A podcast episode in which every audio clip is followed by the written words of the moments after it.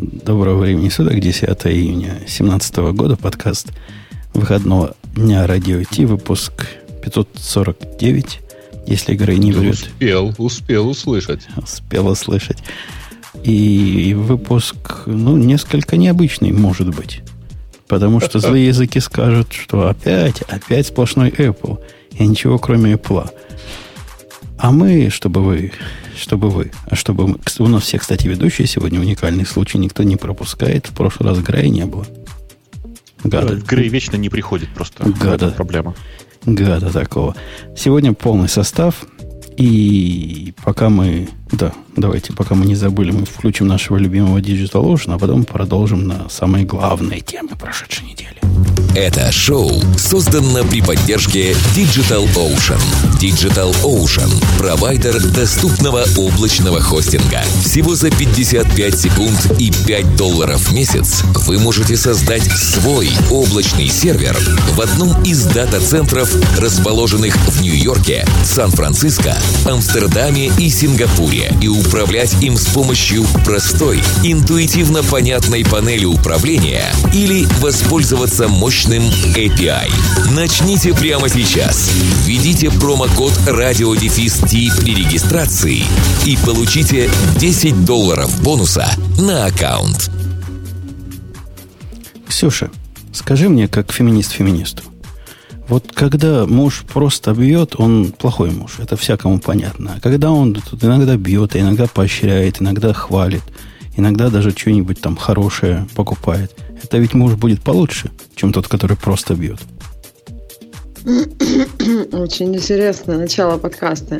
Но мне кажется, когда кто-то кого-то бьет, это плохо. Да. Неважно, муж жену, жена мужа. Я не очень за физическое насилие в близких отношениях. Прям заинтриговали, что вы делали в прошлый раз, ребят. Мы можем и морально. Вот как я морально избивал Digital Ocean пару выпусков назад за их абсолютно неподобающую поддержку. А в этот раз я буду как хороший муж, потому что главная тема сегодняшнего выпуска вовсе не какой-нибудь WWDC, о чем вы могли догадываться, а совсем наоборот. А случилось то, о чем давно мечтали в этом подкасте и большевики, и меньшевики, и даже эсеры. И вот оно наступило буквально тройку дней назад, 6 числа, они объявили о доступности, бесплатности и работоспособности фаервола. Ты расскажи подробности-то. То есть я ожидал криков радости, подбрасывания кепочек в воздух. Так я подкидывал тут лифчики в воздух, ты просто не услышал. Это firewall. То есть, если вы видели какие-нибудь клауд-провайдеры, кроме Digital Ocean в своей жизни, которые достаточно большие, чтобы такой проблемой заморачиваться, вы знали и видели, как это делается у людей. У AWS это называется Security Group. Вы можете каждому инстансу присобачить Security Group. Там они еще по VPC разделяются. И можно их там с методами. В общем, там своя система привязки набора правил к каким-то инстансам. Здесь инстанс называется дроплетами, а правило почему-то называется фаерволами. То есть каждый набор правил, каждая Security Group у них называется firewall. А ты попробовал его, скажи? Мало того, попробовал. Мы попробовали. Даже я Грея заставил нам все на него поставить. И у себя все закрыл. Это прелестная вещица. То есть она с точки зрения юзер-интерфейса как-то слишком Digital Ocean'овая. То есть они пытаются относительно сложные концепции просто сделать, и за это им честь и хвала. Но получается несколько странновато в результате, потому что концепция фаерволов, она не такая уж простая. Это тебе не поднять дроплет в один клик. Но, тем не менее, все это, при том, что интерфейс немножко не такой, как я ожидал, никаких проблем не вызывает. Да, действительно, приходится это делать, ходить в 3 разных места, потом возвращаться. Может, это проблема роста, может, они потом все это лучше свяжут. Сейчас, когда ты создаешь эти правила, тут же можно подключить его к дроплетам. Это прикольно.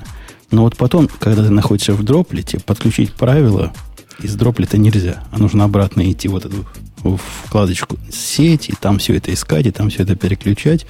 Ну, есть лишние телодвижения, без которых можно было обойтись. Ну, это интерфейсные мелочи. Ты скажи главное, вот ты когда firewall создаешь, оно по умолчанию denial, да? В смысле, оно по умолчанию все закрыто? По умолчанию открыт 22-й порт. Ага, то есть ты включаешь firewall на этой машине, а по умолчанию открыт только 22-й порт. На in открыт, inbound открыт 22-й порт, на out открыто все. Ну да, конечно, разумно. Да, именно так. Попытка, причем firewall же это является таким бинарным действием. Только как только ты включил firewall, который открыт на 22-й порт, это означает, что ты закрыл на все остальные порты. Вот как-то не очень очевидно тем, кто этим не занимался. Казалось бы, ты только про 22-й порт сказал и нигде не сказал deny all, но на самом деле правило по умолчанию это deny all. Ну, я и говорю, там непонятно, то ли deny, то ли reject, но это не очень важно. Хотя, в принципе, разница есть, конечно. Понятно. То есть, такая как лентяйка для фаервола, по большому счету. API мощный для него есть уже? Это хороший вопрос. Как раз я им задумывался, когда Грей заставил все это руками сделать. А потом подумал, может, надо мне от него ключик попросить. Или там какой-нибудь authorization key какой-нибудь. Токен. И сделать это API. Я практически уверен, что API есть, потому что они-то сами все что делают. API first. Но насколько он публичный уже, пусть скажут те, кто... Ну, в документации он уже есть. Уже есть. Из того, что там не так очевидно, в принципе, вся эта штука вот простая, как мычание. Вот реально всякий, у кого есть любой инстанс, должен в этот момент, когда он слушает, все бросить и пойти своему инстансу все закрыть. Открыть себе 22-й порт. Но если у вас не фиксированная IP, имейте в виду, что лучше, наверное, его открыть на весь мир и поставить какой-нибудь file to ban, или ban to file, как он называется. В общем, чтобы упадало. Fail to ban. Fail to ban. И логин чисто по ключикам. И откройте свои там 80 и 443, поскольку что вам еще надо открыть. А все остальное будет закрыто. И это будет просто огромная разница между тем, что у вас есть сейчас, и будет после включения firewall. Вот сделайте это. Сделайте, потом скажете спасибо. Я при этом пытаюсь понять, какой смысл пользоваться... Есть ли смысл пользоваться этим фаерволом тем, у кого и так есть умение настраивать встроенные в операционную систему фаерволы? Что-то пока не придумал. Ну, как минимум, ты можешь это сделать одним, там, в один фаервол включить, там, десяток дров-лет. Не-не, я вот вижу... Да, вижу здесь другие истории про то, что можно протагать свои машины, да, и потом сказать, что всем моим машинам можно иметь доступ к этой моей машине, на которой расположен, например, Mongo.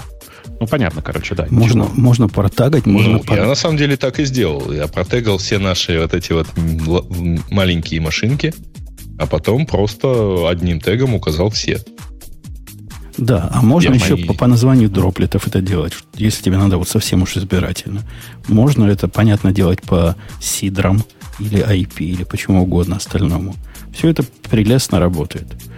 Отвечая на твой вопрос, Бобок, оно же одно другое не исключает. Это внешний защитный периметр. Никто тебе не мешает иметь и внутренний защитный периметр.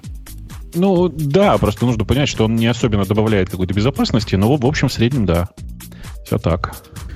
Ну и вот если ты IP-tables там ставишь внутри, тебе же надо самому, ну или что-нибудь вокруг IP-tables, самому заботиться действительно о группах, а как все это доставлять, а как все это обновлять. И сам понимаешь, какой-то Ansible нужен, какие-то другие пасконные знания нужны. Или там чип с паппетом, чтобы накатывать, если у тебя больше, чем одна машинка делает что-нибудь. Ну, конечно, просто дело в том, что у всех, кто живет на облачных сервисах давно и у кого не было, ну, долго же у DigitalOcean не было этого фаервола, они уже все для себя сделали, как ты понимаешь. Им прямо сейчас мигрировать смысла особого нет. Ну, не скажи. Один из багов, которые там у них открывал, и на который тут жаловался сильно, и который меня сильно напрягал, это про конфигурации докера, и как докер вместе с IP-tables живет, как они друг друга перезаписывают. Там прям нужно сильное понимание того, что ты делаешь, чтобы не выставить свои монги наружу голым портом. Ну да, это правда. А тут теперь снаружи. Да, это как Amazon EC2 Security Groups, именно как так, но только по DigitalOcean. Короче, красавцы. Спрашивают в чате, насколько можно доверять этому фаерволу DigitalOcean. Я думаю, это тот же самый IP Tables. Так что, ну, насколько можно?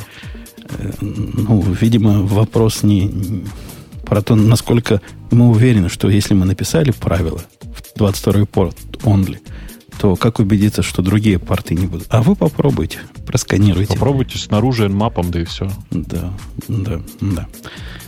Я рад. Не знаю, как другие, я рад. Прямо для меня это конкретно было самым большим недостатком и упущением у них. Без лоад-балансеров я готов жить. Они там уже есть, законские деньги, но готов и без них жить. А вот без фаервола снаружи? Нет, никак. А теперь можно будет. Теперь будет хорошо. Теперь будет красиво. Всем радоваться. И выпивать полчаса. Мы все очень рады, конечно. Да, вот такая первая тема. И вторая тема, даже в темах нет, но я на нее только что напал и не могу молчать про это. Твит мой видели, который я GitLab написал. Вы не представляете, как я старался фильтровать базар. Как я себя держал за язык, чтобы не сказать им вашу налево и направо, и вон из профессии. Но это случай вот такого WTF с больших всех букв и с восклицательными знаками. Потому что то, что они сделали, мне кажется, абсолютно непростительно. А что они сделали, ты расскажи. Вышел минорный апдейт 9.2.5 GitLab. Замечательный апдейт. Во-первых, в ченджлоге нет ни слова, чего поменялось. Просто 9.2.5 no changes. Ладно, no changes, так no changes. Поставил я, проверил, все на вид работает. Ну, в своей лабораторной машине. Поставил настоящую машину и с утра обнаружил страшнючее. Во время установки это 9.2.5. Без объявления войны, без всякого предупреждения. Тихонечко в фоне. Вообще ничего не писала на экран. Эта штука устроила миграцию базы данных и поменяла все группы, которые назывались System. У них же группы есть, а в группах проекты. Ну, сейчас в группах еще сабгруппы могут быть. Но у меня была группа System. А почему бы не быть такой группе? Ты видишь что-нибудь плохое, Бабок, в названии System? Нет. Я тоже ничего плохого не видел. За эти годы у меня там накопилось 25, по-моему, проектов. Они поменяли группу System на System 0. Автоматически. Ну, скажешь ты, Бобок, мало ли, бывает, да? Ну, миграция как-то не так пошла, давай обратно поменяй, и все в порядке будет. Так. Попытка поменять обратно говорит, не, чувак, нельзя. Система у нас теперь зарезервирована для нашего внутреннего использования. Ну, вот мне так оказалось, что у них, видимо, был какой-то конфликт, и систему им нужно было для внутреннего использования, у них нашлась какая-то страшная бага, и поэтому они по-тихому взяли и всем законвертировали. Я слышала, что так даже, например, мейл-провайдеры делали. Кто-то мне рассказывал, что я адрес на Яндексе, ну, то есть был почтовый адрес мастер, и его насильно поменяли там на мастер, и дальше какие-то там циферки, год рождения или что-то такое. Ну, то есть так же бывает. Я просто... Ну, бывает, потому если у тебя, если ты, ну, ты не можешь сделать юзернейм, совпадающий с Unix именем, например. Меня эта история возмущает до степени остолбенения. То есть они вторгаются в user space, в то самое место, в котором у нас живут проекты. Они абсолютно не объясняя мне зачем, не давая мне выбора, переименовывает, значит, мою группу. А что вы понимали? Переименование группы – это же не визуальная проблема. Теперь все мои git URL поломались. Все, которые были там git rpr system, теперь стали system 0. Вы себе представляете, да, размер проблемы? Все стали system 0. А теперь те, кто на Go пишет, вы подумайте, какие у вас проблемы возникли. У вас-то git URL и go getable проект, они же сильно связаны. То есть это сломало конкретно целую кучу всего. Причем таким образом, который дешево, просто и легко не починить. Того, кто принимал такое решение, надо гнать из профессии однозначно. Это вообще просто какой-то кретин. Ну, слушай, просто никто не рассчитывал, что у тебя будет название группы такое же, как у них. Ах, вот так вот. Как? Кто-то рассчитывал. Тот, который аккуратненько мне систем на систем 0 поменял. Они думали, что такое может быть. Кого-то с этим столкнулись и быстренько поменяли. А дальше подумать. Вот голову напрячь. У них же там над шеей ведь орган с мозгом. вот этот орган напрячь и подумать, а какие могут быть последствия. Ну, ты просто почему-то думаешь, что если у человека есть голова, то в ней есть мозг. Вполне возможно, это просто нервные ганглии, которым он не думает, а выполняет некоторый набор действий. На самом деле, это же классическая история. Но что ему делать в этой ситуации-то? Вот если вот представь себе, что ему позарез нужно, чтобы точно 100% группа называлась System. Какие еще выходы ты видишь? А почему? Я не против, чтобы у него называлось внутри, как он хочет. Я даже не против, если бы он мою группу переименовал, допустим, System User. Но не трогай ты мои гитовские URL. Он же самое святое тронул. Что, вот неужели ему необходимо в моем собственном GitLab там rp/system в этом месте. И поэтому он вывернул мне руки и ноги и поменял их местами. Вот это он посчитал правильным решением. Гнать из профессии таких кретинов. Дело в том, что проблемы многих важнее, чем проблемы нескольких или одного. Каких многих? У кого были проблемы до этого момента? Какую проблему они этим решили? Совершенно об этом не коммуницировали. То есть, если бы они написали тебе письмо, вот у нас такая проблема, нам нужно зарезервированное имя систем, мы там смигрируем, как, ну то есть, если бы они скоординировали эту миграцию, мне кажется, сама ситуация была бы намного менее раздражающая. А сейчас, получается, они по-тихому в минорном апдейте создали такой большой оверхед, который нужно как-то чинить. И я, кстати, в сторону Ксюши полностью согласен. Тогда я бы еще дальше пошел. Вот если бы я такое делал на публичном проекте, поскольку у меня голова на плечах есть, я бы подумал, так, выхода нет, мне позарез нужен систем. Какая-то супер крутая вот необходимость. Никак нельзя его оставить пользу, но бывает. То я бы сделал бы две вещи. Во-первых, я написал бы подробное сообщение, как Ксюша объяснила. Дал бы людям месяца два на подготовку. Кроме того, я предоставил бы какую-то автоматизацию этим людям. Хотя бы скриптики, как все это поменять. Хотя бы, не знаю, сообщение, что вот теперь у вас, чувак, вот все сломалось. Если у тебя гид-репозиторий, сделай вот такой баш с фором, обойди все конфиги. Если у тебя проект, который на пути завязан, вот тебе утилитка, которая там седы, грепы и все остальное делает. И вот можешь попробовать ей воспользоваться. Чем-нибудь помог, но нельзя же так. Ну, так нельзя. Так не делают. Да, нельзя. Возмущен и киплю. Киплю весь. И в какой ты там путь идти готов? В какой путь?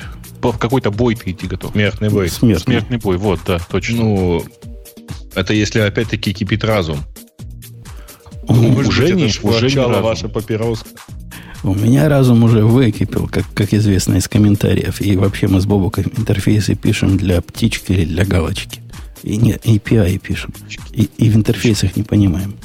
Для змейки. Интерфейсы мы пишем для змейки. Но поскольку у нас есть тут один человек, который реально понимает вот в API конкретно, то этому человеку, даже я бы сказал, это человечество, главное слово по поводу WWDC 2017. Минорная новость прошедшей недели. Ну, стоит поговорить. Человечица.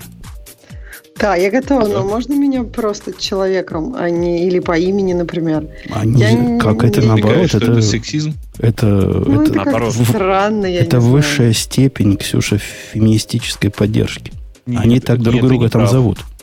Человечка тогда. Нет, они так называют. Мы вообще оставим эту тему. Давайте по имени. Все знают, что меня зовут Ксюша. И все дебаты про... Не ведись просто. Ну, просто там, ты видел, какие дебаты вызвал предыдущий подкаст? Нет, я не читал. Я-то, конечно, не ведусь. Я даже не слушал. Там просто, да, там много. То есть людей эта тема задела, и все твои слова, Боба, как задели. В общем, да, не продолжай эту тему. Что их задело? Нет, подожди. Самое интересное что-нибудь можешь вспомнить? Ну, там просто много всего интересного. Там нельзя что-то вырвать из контекста. Там, по-моему, самый главный комментарий про тебя, что тебя эта тема волнует. И ты конечно, знаешь, волнует. Как обычно называют вместо «волнует», там употребляется другое выражение. О, ладно, класс. Тогда ты начинай про WWDC, а я пойду посмотрю на комментарии. Интересно прямо стало. Давай, Ксюша, расскажи нам, что мы делали в этот понедельник. Погоди, Ксюша, не могу смолчать. Пока ты не начала, мы выбрали тему, которая не просто так здесь оказалось. Вы увидите, какой тут огромный, тщательно собранный текст со всеми деталями, со всеми новостями. Вы, я обращаюсь и к слушателям, которые могут на сайте News Radio T это видеть, и к ведущим. Вы ведь не думаете, что у нас само так возникло? Да? Не думаете. И вы не думаете, что это я это все писал. Нет, это пришел добрый человек. Тот самый Иван, который нам раньше помогал таким образом. И старательно все вот это собрал. За что ему почет и уважуха. Молодец. Мне очень понравилось, что там было не то, что вот просто старательно все, что говорят, там было записано. Там про некоторые моменты даже было написано, вот изменилось там, а было вот столько. Ну, то есть вот действительно такой вдумчивый пересказ того, что происходило с презентацией, иногда даже с таким, с контекстом, расширенным контекстом. Там есть один вопрос, на котором я обязательно остановлюсь специально для Ивана. Там был вопрос про то, почему macOS High Sierra, это так смешно. Я не уверена, что все знают, но вот да. Ну, Ксюша из Сан-Франциско, она вам пояснит. По-моему, отличное совершенно название. Я прямо уверен, что оно очень оправдывает этот апдейт, в смысле, эту версию операционки. То есть ты мне вернулся, прочитав все эти. Давайте уже обсуждать. Ну ладно, то есть давайте побежим сначала и просто... Кстати, обратите внимание, вот человек тоже подхватил затею, начатую Бобуком и его товарищем в Твиттере, и он тоже отмечает, сколько раз упомянуто машин learning. Но потом, понятно, потом все сбились со счета. Я досчитал до конца. Только я уже забыл цифру, но у меня записано где-то, я могу поискать. Ну, можно в этом документе сделать Ctrl-F и увидеть сколько, потому что там оно прямо специально выделено. Ладно, значит, начнем сначала. tvOS, я не знаю. Женя, наверное, это между нами. Ты очень рад, что Amazon Prime теперь будет на tvOS? Не, ну это полезно, круто и удивительно, что раньше этого не было. Я, в общем, рад. Мне кажется, тоже. Я слышал слухи, что Apple вообще деньги требовала за это. Apple. А вопрос кто? Мне кажется, Amazon мог требовать деньги. Нет? Не-не-не, вот что Apple требовала деньги за то, что Amazon Prime будет в... Не, Amazon получает деньги на самом деле. Prime же подписка платная. Так Amazon уже их получает, эти деньги. То есть Amazon как бы... Ксюш, ты не понимаешь. Amazon дают канал доступа к аудитории, еще один. Этот канал не так велик, как ты думаешь. Как сказать? Я думаю, что Netflix на самом деле доплачивает, делится с Apple. Я думаю, что они все делятся с Apple в этой ситуации. Вот. Там вопрос исключительно в размере этого дележа. Я думаю, что в случае с Amazon, как и в случае с Netflix, этот дележ был номинальный. Типа 2-3% в самом лучшем случае. Ну вот я тоже не думаю, что они прям там отдают Apple все, потому что Apple TV это все-таки не такая огромная платформа, как Apple бы хотелось.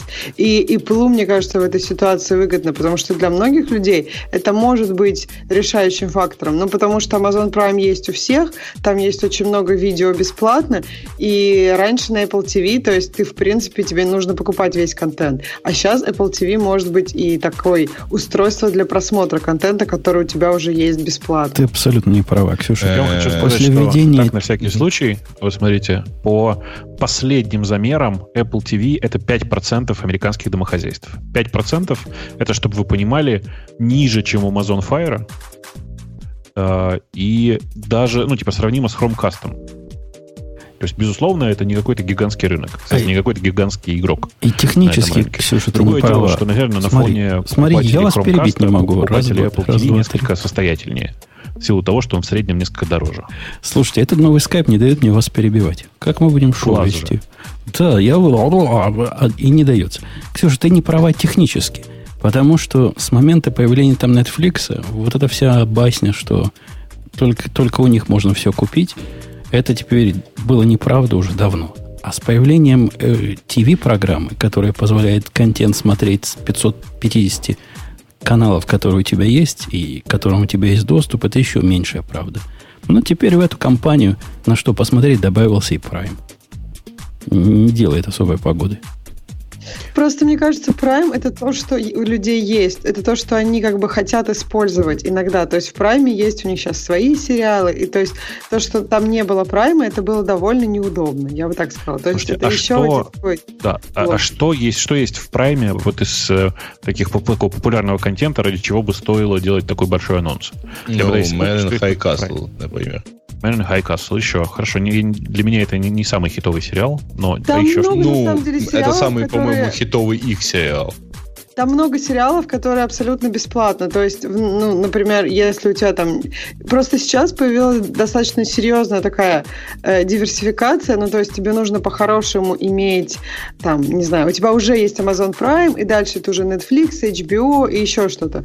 И многие люди, насколько я понимаю, как бы пытаются сейчас понять, сколько им нужно всяких этих сервисов, чтобы, ну, как бы как-то их минимизировать. И Amazon Prime есть у всех, поэтому это как бы... Ксюш, у тебя как-то это, Amazon Prime есть у всех. Ты это повторяешь раз за разом.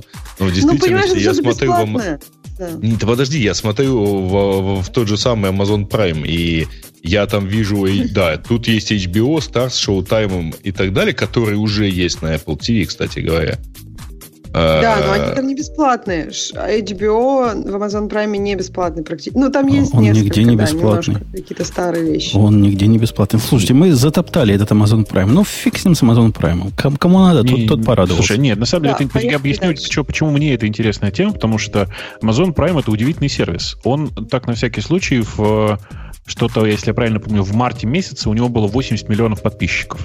То есть это платный сервис Prime, который такой клубный вокруг Амазона, у которого 80 миллионов подписчиков. Ребят, только вы меня извините, тот же самый HBO на Амазоне, он дополнительно платный.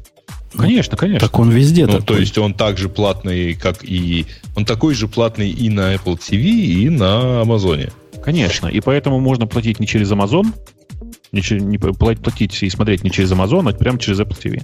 Слушайте, смотрите, а где, кстати, это не всегда, смотрят... Подожди, вот у HBO, например, есть сериал Girls, который недавно закончился, и там есть несколько сезонов на Amazon Prime, которые просто у тебя включены. То есть не все релизное новое у HBO, да, оно тебе нужна отдельная подписка, но при этом на Amazon Prime есть какие-то вещи из HBO, которые бесплатно тебе просто на халяву даются.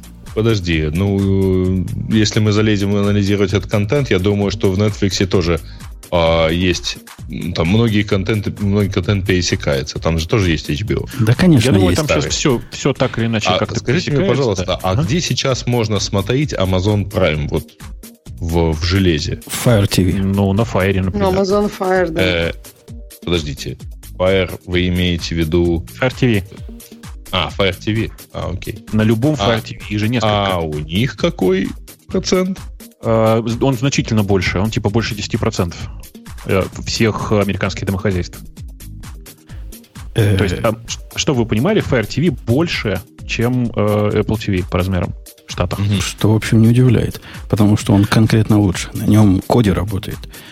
Ксюша... Знаешь, я тебе страшное скажу, Жень. А ты знаешь, какой самый популярный вот из коробочек дома? Roku. Неужели Roku? Roku. Отвратительный Roku. Ужас какой. Вот меня не удивляет. Он просто первый, видимо, да? Он в каждом буквально магазине продается вот на кассе. У них хороший маркетинг. Ксюша, ты главное не сказала. Ты была ведь нашим человеком физически на WWDC. Ты там вот ножками пришла. И морально, да. Ух ты, молодец какой. Ну, как было в этот раз? Вот как? У меня было ощущение от просмотра, что прям движуха пошла. Apple Back. Да. Было живее, чем в прошлом году, это было абсолютно точно. Мне кажется, что они как-то в прошлом году все это уже засыпало, и как-то не было какой-то движухи. В этом году они, во-первых, как-то все быстрее стали говорить, и было, ну, не знаю, было очень живенько, и многие вещи принимались на ура. Особенно, как они обычно, от самого неинтересного к самому интересному, и поэтому как-то, мне кажется, аудитория так раскручивалась. Но это было еще новое такое помещение, все было опять по-новому. Не, было интересно.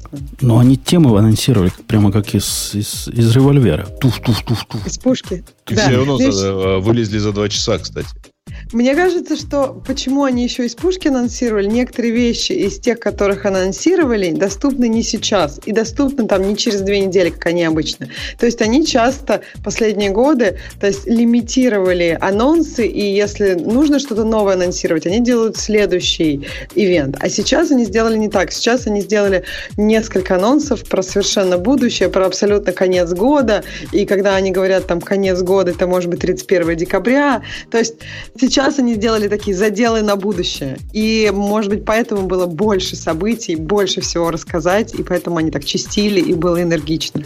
Надо сказать, что сделали они это, как мне кажется, вследствие того, что на Google I.O., на Keynote, по-моему, вообще ничего на момент самого I.O. не запустили, а про все говорили later, next year и всякие такие слова, которые... Вот это было всегда у Google. Да-да-да, вот у Google всегда было, совершенно верно. Да, и мне кажется, Apple в этот раз, они просто подумали, что с точки зрения какой-то маркетинговой составляющей, наверное, то есть иногда есть смысл говорить и о каких-то будущих девайсах, и хотя бы направлениях немножко развития. Ну, то есть, что они тоже, их эта тема интересует. Потому что, по идее, ну, соответственно, у них наверняка будет событие, которое будет там в сентябре-октябре с телефонами. И там можно было вполне этот HomePod показать, потому что он выходит в конце года. Но они показали его сейчас, просто чтобы создать какое-то движение, интерес вокруг этой темы. Ну, на самом деле, это же не первый девайс, который они с таким запасом анонсировали. Тот же iPhone анонсировали за полгода до выхода. Тут просто, видимо, во-первых, шли, так сказать, волны на тему того, что вот, мол, надо. Во-вторых, видимо, они чувствуют довольно уверенно себя. То есть их в таком формате никто особо не догонит, потому что никто не делает музыкальную. Вот. И вместе с тем вероятность утечки растет, по идее, с каждым месяцем. Ну, я думаю, что тут все гораздо неприятнее для Apple, и они чувствуют, что рынок насыщается всех этих умных помощников, и поэтому с большой вероятностью они этот рынок проигрывают. То есть они сейчас его довольно сильно проигрывают. Да, давайте, это, по идее, последняя тема, давайте мы пойдем по пунктам. Поэтому уже мы разбрасываемся немножко. Watch OS они показали номером вторым. Следующее. Я думаю, это будет очень коротко, потому что в Watch OS не было никаких больших апдейтов. То есть, да, там немножко фейсы поменяли. Ну как никаких больших? Слушай, у Кевина борода выросла. Очень важно, да. Да, то есть апдейты примерно такого уровня, то есть там воркауты немножко улучшили, теперь у вас там будет переменная, то есть у вас как будто будет такой персональный тренер, который будет вам немножко менять цели для ваших упражнений из месяца в месяц, то есть очень такие минимальные моменты, которые просто сделают часы немножко более приятными. И в принципе, если честно, я прямо перед ивентом думала, что эти Watch Face они действительно лимитированы, и хотелось чего-то нового. У них сейчас появляется Siri Watch Face. Я не знаю, насколько хорошо она будет работать, но вообще идея переменного Watch Face в течение дня мне очень близка. И особенно переменного Watch Face между рабочими днями и выходными днями. Потому что мне часто совсем разная информация нужна в рабочие дни и выходные. Потому что в выходные, например, у меня нет никаких митингов, мне не нужно, чтобы половину моего Watch Face занимало такое сообщение типа no more meetings. То есть, с другой стороны, в будние дни у меня там важная информация. И опять же, то есть, мне кажется, что направление watchface'ов это хорошо, но там, опять же, очень все минорно. Не, мне кажется, там есть большое изменение, которое касается тех, кто использует Google Watch, чуть не сказал, Apple Watch как трекер, потому что появилась интеграция с некоторыми тренажерами. Они утверждают, что со всеми. Да, кстати говоря, это действительно штука крутая, потому что все занятия на тренажерах это обычно такой большой облом для тех, кто вообще занимается. Их все надо вносить вручную. Но ты же представляешь, да, темп обновления парка? А там прикол-то ведь в том, что там, я посмотрел на список, там не так много. В смысле, там, по-другому скажу, там не так много штук, которые нужно обновлять. Многие из тренажеров, которые сейчас установлены, уже поддерживают эту передачу через NFC. Это, видимо, делалось... Да. Я не уверен, что это достаточно массовая штука, то есть, поскольку тренажеры в основном живут N лет, то есть это как машина, то они с осени начнут это дело куда-то выкатывать, Ну, года через 2-3 действительно это все дело там, будет более-менее массово. Давай посмотрим. Пока мне кажется, что часть уже существующих тренажеров, которые включили поддержку передач по NFC там несколько лет назад, будет уже поддержана. Ну и посмотрим, может быть, действительно будут какие-то новые крутые тренажеры. Но в любом случае идея сама хорошая. Ну да, я просто помню по всякого рода гостиницам в той же Америке оборудование, которая застояла где-то так, это, значит, в середине 90-х, судя по качеству экрана. Ну, в гостинице, ты же помнишь, в гостинице подобные сервисы, такие как качалка, они там для галочки, а не для того, чтобы ей пользоваться. Там довольно мало людей, то есть им нет смысла даже их менять, потому что у них не такой износ. А в каких-то достаточно популярных фитнес-клубах, мне кажется, проходит ротация парка. И опять же, я согласна тут с Бобуком, насколько я читала, то есть уже есть, то есть все тренажеры, у которых есть NFC, саппорт вот этих вот трансферинга данных, то есть они это сделали изменения на своей стороне. Они сделали так, что они теперь поддерживают вот этот вот трансферинг данных от тренажеров и внутрь тренажеров. То есть, ну, нет, посмотрим. На самом деле все эти тренажеры и вся прочая фигня... Ой, извини, Ксюш. Погодите. Этот ваш скайп-товарищ еще, он как-то стал сильно мешать. Вы меня слышите вообще или нет? Наш с тобой разговор про вот весь этот фильм привел к тому, что Грей побоялся тебя перебить. Я могу петь в эфире, дорогие слушатели, они все равно не услышат. Потому что вот кричи, не кричи, стучи, не стучи. Вы забыли главное в этом, во всем, если вы меня слышите, коллеги. No. Да мы тебя слышим, но пытаемся понять про что-то. Пытаетесь игнорировать. Главное, это же в этот момент, когда про WatchOS начали говорить, можно было начать в эту игру бобуковскую играть. И первый раз можно было налить и выпить как раз про Siri, которая будет знать список важных вещей. Следующий. ML. У них ML появился. Она будет показывать самые важные вещи. Да, то есть я рассказала про Siri Watch Face уже. Нет, это не Watch Face. Это она... Вот, будет знать про твое поведение, про твои паттерны. Это я к тому, как искусственный интеллект они сильно в это дело продвигали. И начинают это с WatchOS. Первый раз это у них прозвучало. Я не очень понимаю, как применять машин learning в такой ситуации, потому что идея машин learning, как вы понимаете, в данном случае была бы в обучении, а там речь идет о том, что будет отдельный watch face, который тебе показывает как бы всегда нужное.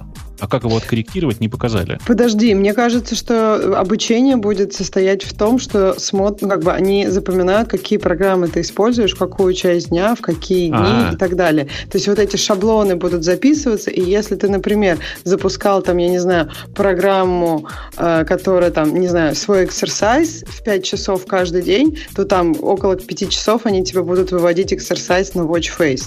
И опять же, ну, то есть вот это идея. Какие-то паттерны. Мне просто кажется, что некоторые программы, которые я запускаю, я не хотел бы видеть на своем watch face. Ну, окей, посмотрим, как это работает, прямо интересно.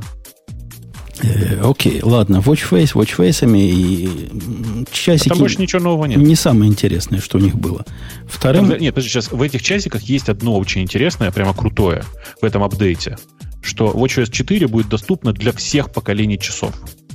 Напомню, большая часть часов на Android Wear 1 не получили обновления на Android Wear 2. Ну, надо сказать, что и предыдущая система была доступна для всех часов, так что это никого в нашем мире не удивляет. И кроме того, обновление iOS, как правило, доступно для всего, что еще можно найти на рынке. По-моему, уже нет. Ну, почти для всего. Ладно, ну, мы сейчас дойдем до этого. Какой-нибудь 5 не обновится. А iMac следующим показали. Ксюша, iMac... Нет, как ты же пропустил. Нет, следующая Хакас Хай Сьерра. Почему это смешно? Будем объяснять, почему это смешно. Ну да, а почему нет? Ну, не знаю, ты думаешь, все, кому это может быть интересно, уже погуглили? Да, ну, то есть, хай, да. Давай, ну рассказывай. Короче, слово «high» в английском языке имеет примерно два значения. Первое – это, естественно, высокий, и здесь высокие горы имеются в виду. А с другой стороны, это слово означает «под кайфом». И поэтому «high Sierra» – это такая вот «Сьерра» кайфанутая чуть-чуть. Это даже по-русски «под кайфом» будет. Она конкретно кайфанутая. Она не, я бы сказал, она «stoned». Да, это укуренный, скорее. Или бейкт.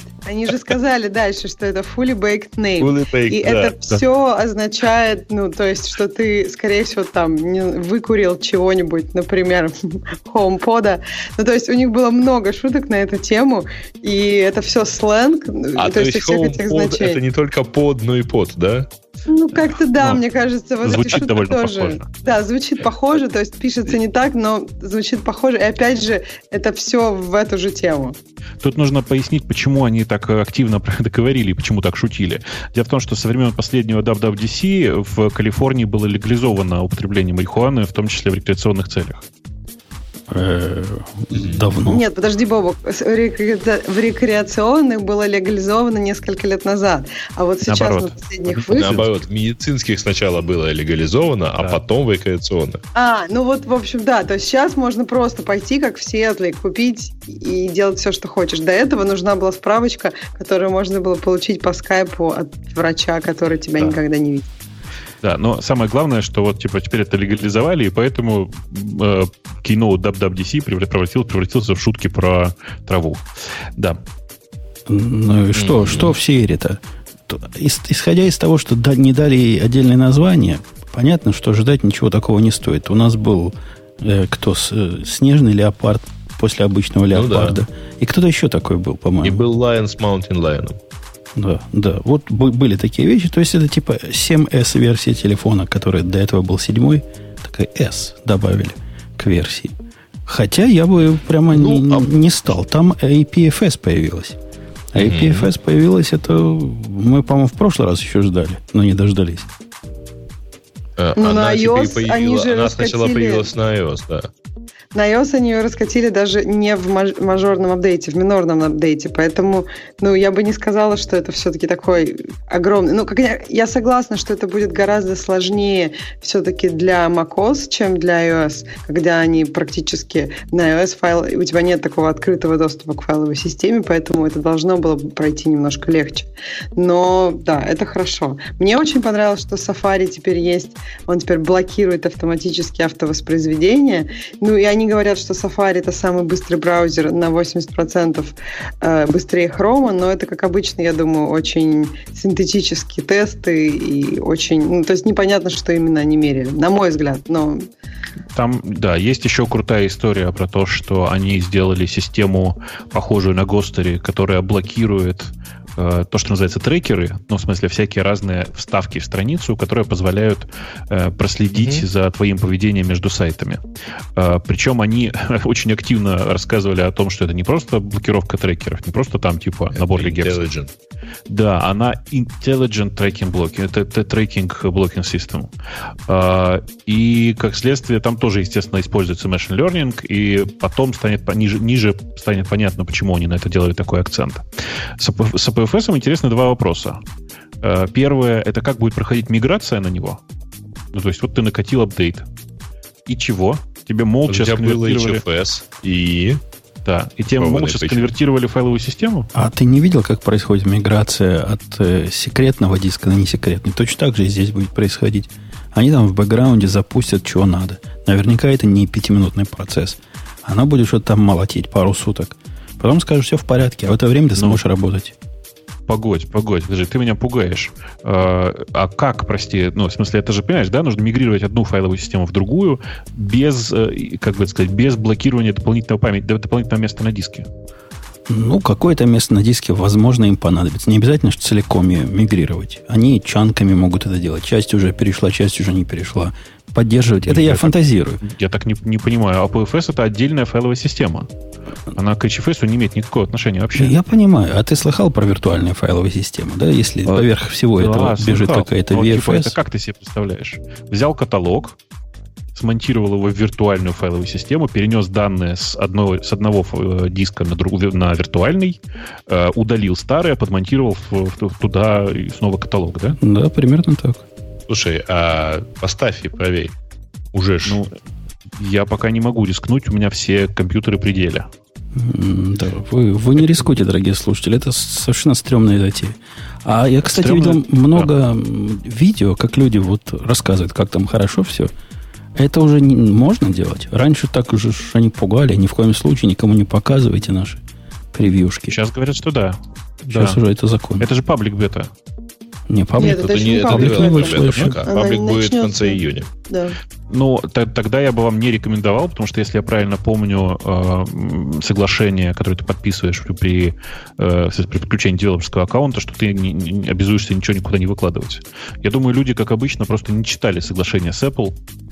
И вот это, как это, человека айподоножка, нам всем еще грозит. Подожди, они вот перед каждой сессией, например, говорят, что этот контент не может быть redistributed без разрешения Apple. Мне кажется, что есть журналисты, которые это делают с разрешения Apple. Вот, например, круглый стол, который был, на котором они обещали там Mac Pro и так далее, это же было с разрешения Apple. То есть, возможно, конечно, есть просто... Я думаю, что есть круг лиц, которые могут это делать, то есть и там превью и так далее. То есть это не девелоперы, а вот как бы медиа, которые Apple разрешила это осматривать. Возможно, но я тоже действительно на Ютубе уже видел каких-то просто, как это, 15-летних ютуберов, которые это делают. И я бы не кидался срочно в этот процесс. По поводу файловой системы. Там же всплыла еще замечательная проблема с Unicode. Вы читали, да, про нее? Нет. Но мы видим в нашей статье, в нашей подборке есть проблемы с Unicode. Что за проблема? Значит, на самом деле... было, по-моему, чуть ли не прямо во время презентации, нет? Нет. Там во время презентации я ничего такого не видел. Там есть такой прикол. Дело в том, что... Вот Ксюша, наверное, знает.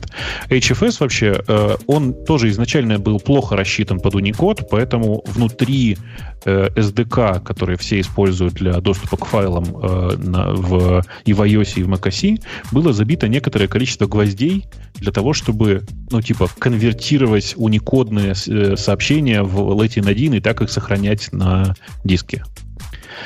Собственно, понятно, к чему это привело, да? В смысле, все программы имеют одинаковые способы доступа к HFS, и поэтому у всех одинаково все читалось. Но сейчас при конвертации и вообще при даже создании нового FS-раздела возникают проблемы, потому что часть программ, собранная со старым SDK, продолжают считать, что нужно выполнять сложные процедуры конвертации.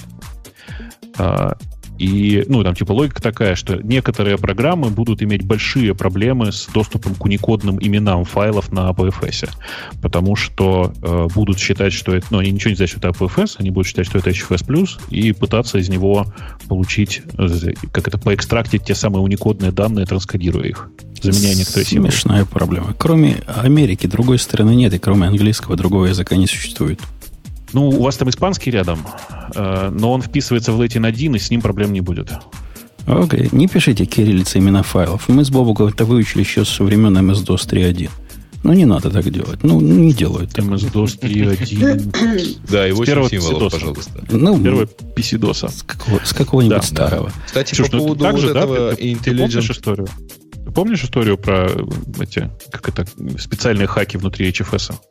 Да, глобально так. То есть проблемы будут с какими-то юникодными названиями файлов, да, с кириллицей, и проблемы будут скорее со старыми приложениями. То есть все новое, в принципе, уже будет нормально, но если у вас есть какие-нибудь старые штуки, то могут быть проблемы, да. Просто ужас-то в том, что одна из этих старых программ оказалась Finder. То есть я думаю, что ее к релизу пересоберут, и все будет хорошо. Но в текущей бете Finder имеет проблемы с уникодными символами. А он вопросиками их показывает. Очень. Это одна из самых старых программ оставшихся. Тут нет никакого удивления. Вопрос, конечно, в том, что почему они это уже не пофиксили. По идее, у них внутренний докфудинг должен быть уже достаточно уверенный для IPFS. Но, видимо, не успели еще. Я думаю, что просто не заметили, но сейчас им показали на это пальцем. Я думаю, они до релиза все пофиксят, конечно. Кстати, внутренний докфудинг, там, наверное, нет никакой... В основном нет кириллицы или каких-нибудь особых языков. Там же, как в Америке, нет страны, кроме Америки, и нет языков, кроме английского, да? Точно. Да, причем они еще и возмущаются, что эти бритиши, которые пытаются говорить по-английски, очень странно говорят по-английски. А как он странно говорил, когда он вышел, один из бритишей? А кто там выходил? Когда уже, когда до iPad'ов дело дошло, там вышел явный такой бритиш. Он так выделялся. Он же, по-моему, шотландец даже, еще хуже, не англичанин. Да. Вот. Кстати, по поводу этой Intelligent Tracking Blocking, я вообще слышал мнение, что они могут вообще блокировать, условно говоря, у тебя по дефолту в Safari настройка принимать куки только от тех сайтов, которые ты посещаешь, то не могут куки, поставленные сторонним сайтом, ну, то есть там, сайтом, на который ты до этого не заходил, да, наоборот, сайты ставящие куки через скрипты, включенные в код других сайтов, а у них может быть очень короткое время кук искусственно сделано. Ну, это прикольное решение, в смысле, оно ничего не ломает и позволяет при этом нормально жить. Интересно. Да, особенно жить Гуглу и Фейсбуку, потому что на них ты точно... Там речь идет о том, что время жизни этой куки будет, там, условно говоря, 24 часа. За 24 часа ты, скорее всего, точно еще раз зайдешь на Google и на Facebook, и они не потеряют, условно говоря, этот трекинг. А вот какая-нибудь читика, на нее ты попадешь не каждый день. У меня есть гипотеза, почему эта фича появилась именно сейчас, но давайте сначала дойдем до другого важного куска. Они в High Sierra. Вообще, напомню, WWDC — это девелоперская конференция в первую очередь. Так просто случилось, что они всегда на ней анонсируют какие-то и не только девелоперские продукты, но вот в рамках этого кейноута было довольно много для девелоперов написано, в смысле анонсировано. И в частности анонсирован Metal 2 как средство для работы с графическими ускорителями и работы с machine learning и VR поверх этих самых GPU. Это очень интересный момент, как мне кажется, потому что, ну, во-первых, это презентация, в которой больше всего раз за все время существования кейноутов было сказано про machine learning со стороны Apple. Я невероятно благодарен им, что они все это не называют искусственным интеллектом, потому что, по-честному, это все просто методы machine learning. То есть прям я в восторге от этого их поведения. И мне кажется, что Apple тут включается в большую игру. Они искренне считают, что тема machine learning, особенно machine learning на устройстве, должна быть закреплена за ними. И как следствие, они предпринимают сейчас усилия для того, чтобы все, что касается machine learning на их устройствах, было контролируемо ими. Вы же понимаете, зачем большая часть вот этих трекеров ставится? Они ставятся для того, чтобы смотреть, на какие сайты вы ходите, и таким образом показывать вам более контекстную рекламу. То есть, используя machine learning, подбираются более контекстные вам объявления. Ну так вот, просто Apple хочет, чтобы все, что касается machine learning на их устройствах, работало, ну, собственно, через них. Поэтому сейчас они научатся потихоньку блочить чужие трекеры, а им-то при этом, вы понимаете, в трекеры не нужно никуда встраивать. Safari максимально популярный браузер на этом устройстве, и он точно знает, куда вы ходили. Бобок злобный конспиратор. Ну, почему? Нет, мне кажется, что это правильно. Но, в смысле, Apple в данном случае все делает правильно, защищает свою платформу. А то, что можно подключить теперь отдельную коробку, как ты мечтал, и в нее впендюрить миллион видеокарточек, и рассчитывать тебе вот этот machine learning вовсю. Ты не в восторге? Нет, тут важно, что это было и раньше, в смысле, что подключить eGPU можно было и раньше, и я так несколько раз делал. Важно, что про Metal 2 отдельно явно сказано, что он поддерживает eGPU.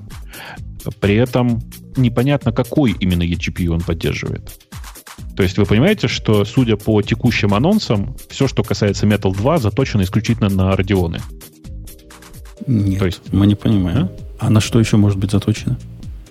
Ну, вообще лидером в этой области сейчас является компания NVIDIA со своими GeForce. Там тебя заранее уже умоляли. Ну, я не знаю, чем меня умоляли. Тут можно все посмотреть. Ну, там дальше есть реплика в твой адрес. Ага, окей. Бобук, пишет человек, умоляю. Да. Ладно. Ну, что тут умолять-то? Metal 2, понятно. Синхронизация между фотографиями, между устройствами, фигня всякая. Ну, давайте, до железок. Интересное пошло. У меня еще 5 копеек про Metal 2 есть. Metal 2 теперь поддерживает Unity и Unreal, и мне кажется, это большой шаг в сторону того, что... Ну, просто многие игры, они делаются с этими движками, потому что, ну, как бы, вот такое состояние игровой индустрии. И если там есть хорошая поддержка Metal 2, то получается, что многие игрушки будут, одни и те же игрушки на Android и на iOS работать абсолютно по-разному. То есть на iOS это будет прекрасно, если мы говорим про мобильные игры, а на Android это будет ужасно. И мне кажется, это огромный плюс для Apple платформы, потому что Metal 2, он как раз оптимизирован для скорости, и вот с этой поддержкой они делают большой шаг к тому, что просто у них на платформе будет там быстрее, красивее. Ну да, жалко, что выбраны, не то что выбраны, жалко, что смогли поддержать Metal 2 на старте только эти два движка. Они, в общем, не самые, наверное, популярные с точки зрения покрытия аудитории. То есть Unity, безусловно... Подожди, на мобильных? Да, Unity, мне кажется, достаточно популярна. Мы же сейчас про High Sierra говорим. Ну да, но мне кажется, просто про Metal 2 они вот тут вот рассказали и... Ну да, я с тобой согласен. Просто Unity, он используется в основном в низкобюджетных и инди-играх в первую очередь. И его довольно редко используют для масштабных проектов, пока, по крайней мере. Ну, Unreal как раз для масштабных проектов. Unreal, да, это правда. Но есть же куча движков и других. То есть есть там типа CryEngine, который всегда там довольно странный был. И разные другие движки. И здесь удивительно, смотрите, вот у Amazon же есть свой собственный движок для игр. Они его недавно... там, на самом деле, это сублицензированный край, если я правильно помню, как раз. Удивительно, что Amazon принял решение, что Prime будет находиться на Apple TV, но не решился пока поддерживать Metal 2. Ну, посмотрим. На самом деле, все равно очень круто, что они вышли уже с готовыми движками. Окей. iMac. Ксюша, iMac. Видела ты iMac вживую? Да. Я видела, ой, он такой классный. И разум вот. Твой был. Нет, он правда прекрасный. То есть, вот действительно такое вот это. Я имею в виду iMac Pro, который я вживую видела и потрогала. Просто он действительно вот такое забытое ощущение кайфа от девайса. Его, конечно, нельзя было трогать, но все там случайно его трогали, потому что, рука сползла. Вот как-то примерно так. Но Подожди. Обычно так мальчики делают во время танцев, а ты говоришь, рука сползла. Ну что ты? Ну, понимаешь, когда ты видишь это устройство, видимо, такая... Гриша, оказывается, ты не все знаешь про мальчиков, да. Я все знаю про мальчиков. Про девочек. То есть... Про девочек я тоже все знаю. У них тоже иногда сползает. Но, слушай, Ксюш, а ты прямо настолько в восторге от самой железки? В смысле, прямо ее настолько трогать хочется? Да, она какая-то вот вкусная. Ну, то есть, вот этот iMac в виде Space Gray, и вот кажется, это абсолютно глупо. Поменяли цвет. Но она какая-то действительно... Она немножко же, как-то мне показалось, он толще немножко, но все равно вот он такой какой-то весь законченный, и клавиатура очень приятная. И работает он... то есть, там не показали, конечно, уровень шума, но воздух он сосет по полной. То есть, там прям чувствуется, как он... Не знаю, мне очень понравилось на вид. Я не знаю, будет ли у меня такой девайс, но вообще мне кажется, что это будет очень интересный девайс. И по стоимости мне показалось. То есть я видела выкладки, если там собирать такую workstation самому, то действительно получается не дешевле, чем у Apple никак, особенно учитывая их монитор. То есть это, вообще подожди, никак это, не получается это, дешевле. Это поэтому если он действительно будет вот за такую цену и вот такой интересный, мне кажется, это будет достаточно успешный продукт, учитывая то, что это не для каждого. Как быть? Я тут со слушателями делюсь бедой, пока вы разговариваете, потому что они-то меня слышат, а вы меня нет. iMac Pro, который мы перескочили, кроме цвета и охлаждения, там же дофига Xeon'ов стоит, там какая-то могучая графика стоит, там какие-то циферки дикие, 128 гигабайт ECC RAM впаяно. Это крутизна. Вопрос впаяно ли, кстати. Написано «незаменяемые пользователи». На самом деле в iMac'ах народ уже успел в iFixit забрать iMac, топовый iMac за 21,5 дюйма, и там память не впаяна и процессор на пасте. То есть тоже не впаянный. Это не особо, так сказать, меняет. Он обслуживаем пользователям или нет? Туда сложно добраться, но он, тем не менее, там не впаянный, короче. Подожди, это важный момент. Это автоматически означает, что туда можно воткнуть больше памяти со временем. Да. Это же прекрасно. А бывает, прекрасно. Больше памяти, вот как... 128 это что означает? Это 4 по 32 они втыкают туда? Видимо, да. Чего? 4 симки, димки, шминки по 32 гигабайта каждый. Как ты сейчас 128 гигабайт соберешь? А где там, в каком варианте там 128 гигабайт? iMac Pro. У Mac Pro. У iMac. У iMac Pro. Это же неизвестно еще когда будет. Его же не разбирали. Никогда. Я думаю, что она не как раз... Вот та, которая 128, она будет неразборная, и там будут стоять две плашки по 64. А в обычных iMac'ах действительно говорят, что прямо стоят обычные совершенно плашки, не впаянные, и их можно будет менять со временем. Так, и это будет прям здорово. Оно и сейчас. То есть ты покупаешь на, типа, там, на 64, на 27-дюймовом, потом со временем втыкаешь туда 128 и выдыхаешь. По-моему, здорово. Бобок, оно и сейчас так. Это как бы не новость. Да. Вот у меня такой стоит, и там мною руками память до 32 добита 4 плашками по 8. Ну, у тебя 8. Предыдущий же. Ну, вот не последний, но предыдущий. Я имею в виду, что новости в этом нет. Так было всегда. На больших. Да, не, просто много ходило слухов о том, что в 21 дюйм и 27 дюймов обычных iMac'ах память уже будет на борту, так же, как она сейчас в MacBook'ах. То есть нерасширяемая. Но кажется, что там уже полгода назад было понятно, что память можно будет вполне себе менять, а вот видеокарта и прочее, скорее всего, будет расшита на самой их плате уже. SSD на 50% быстрее. Понятно, что Kaby Lake там стоит. И что еще хорошего-то? А сколько разговоров было про Power Efficiency, бла-бла-бла. А зачем Power Efficiency на iMac'ах? Я прокатил. Ну что там, Гриша, наедь на графику, пожалуйста. А че, ну в смысле, там все пишут умоляю, а че умолять-то? Ну просто все эти радионовские карточки на 20-30% слабее, чем аналогичные NVIDIA-вские. Вот и все. Бобок, а там нет немножко разницы в том, как они работают для разных задач? То есть, например, одна из них лучше для графики, другая для машин-лернинга, нет? Просто они по всем задачам просто хуже, нет, чем... Ну, смотри, я прямо не готов сказать вот конкретно, кто является прямым конкурентом Radeon Pro 570, но вот в iMac Pro, в котором они заявили Radeon Vega. Radeon Vega протестирована в текущем релизе, в котором ее выдали потестировать. Она потестирована в сравнении с GeForce'ами. И она проигрывает по всем параметрам по производительности даже обычному 1080. Я не говорю о 1080 Ti, в смысле о топовой карточке, которая по цене сравнима с Radeon Vega. Ti он проигрывает больше 30%, по-моему, в производительности. Это много, короче. Окей. Ну что, дела. Пришло время сказать про главное разочарование выставки и конференции. Какая-то разве не карточки? Не, это только для специалистов. Новые MacBook'и, MacBook Pro нас кинули. Конкретно кинули всех, кто ждал покупать, не покупать. Кинули двумя путями сразу.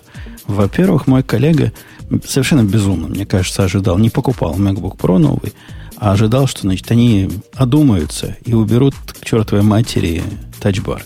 Не дождался. Во-вторых, он ждал, что 32 гигабайта разрешат, поскольку на Kaby Lake перейдем, а это как бы была причина, мы не успевали. Помните, там была история, которую ты, Бобук, нам рассказывал, как они не успевали, низкопрофильную память, значит, не завезли, а в этом чипсете только такая, только 16. И что? Они сказали: Бобук, ты ничего не понимаешь.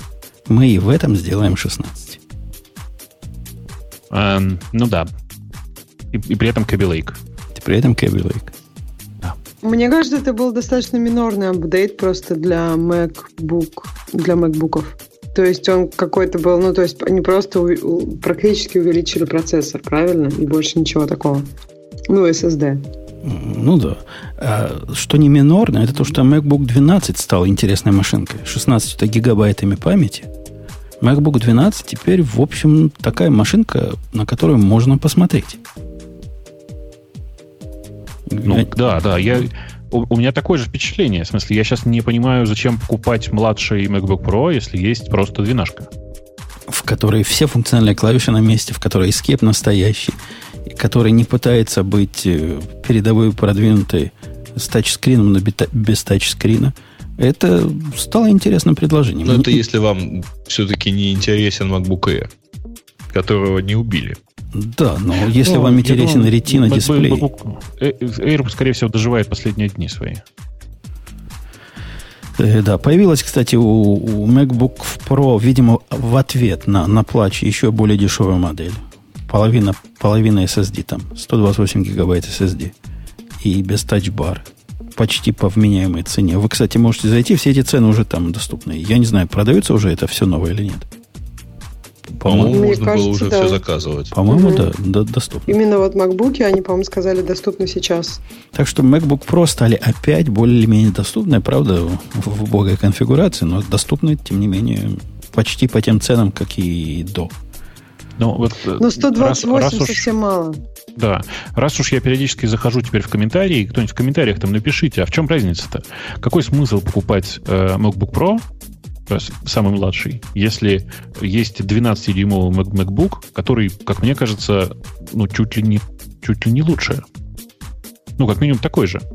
То есть у него 12 гигабайт памяти. У него 16. i7. 16 гигабайт памяти, прошу прощения, да, задумался. У него i7. Да, это как бы опционально и недешево. Это и не по цене тот... он будет такой же, как самый дешевый MacBook Pro. Подожди, это не тот i7. Pro у него же хуже.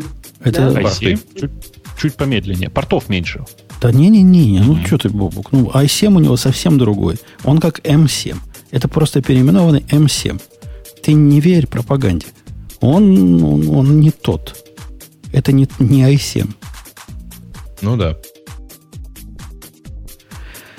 Так что Иша, да, окей. Будет медленно. Да, окей, нет, я слышу. Не, ну и потом, даже если учитывать то, что не использовать его, условно говоря, на каких-то тяжелых задачах, а все-таки у него всего один USB-C порт, ну или Thunderbolt A, и, собственно, все. Ну, это как раз не особо большая проблема, но то, что он медленный до степени... Люди же пытались, мы как-то обсуждали, люди пытались его использовать для работы. Я читал на Reddit статью, как чувак жаловался, как он пытается с IntelliJ IDEA жить на MacBook 12. Ему было больно. Я не думаю, что будет не так больно снова. Хотя 16 гигабайт может в этом деле помочь. Ксюша, что там так дальше было? А ему почему было больно? Во что у него опиралось? Если у него опиралось в проц, то не поможет. Если в память, то поможет. Там во все. Там у меня обычно большая часть упирания состояла в памяти. Ну, когда ты его запускаешь, эту ID, она упирается в проц на всех, на любой конфигурации. Просто там это дольше происходит. А потом она, конечно, упрется и в память, после того, как запустится. Ну вот мне тоже кажется, что компиляция не только в память упирается, она в проц тоже так довольно-таки неплохо упирается, если он там в ID открывал проект, а потом начинал его компилировать или еще что-нибудь. Ну это вопрос, то есть что он там использовал. Там... Ну что, переходим к iOS 11? Окей, давай, ты в этом деле специалист. Ну, там iMessage и, не знаю, мне кажется, одна из самых таких больших — это Payments в iMessage, что довольно приятно. Конечно, они даже не первые. Даже не Payments, а PayCash.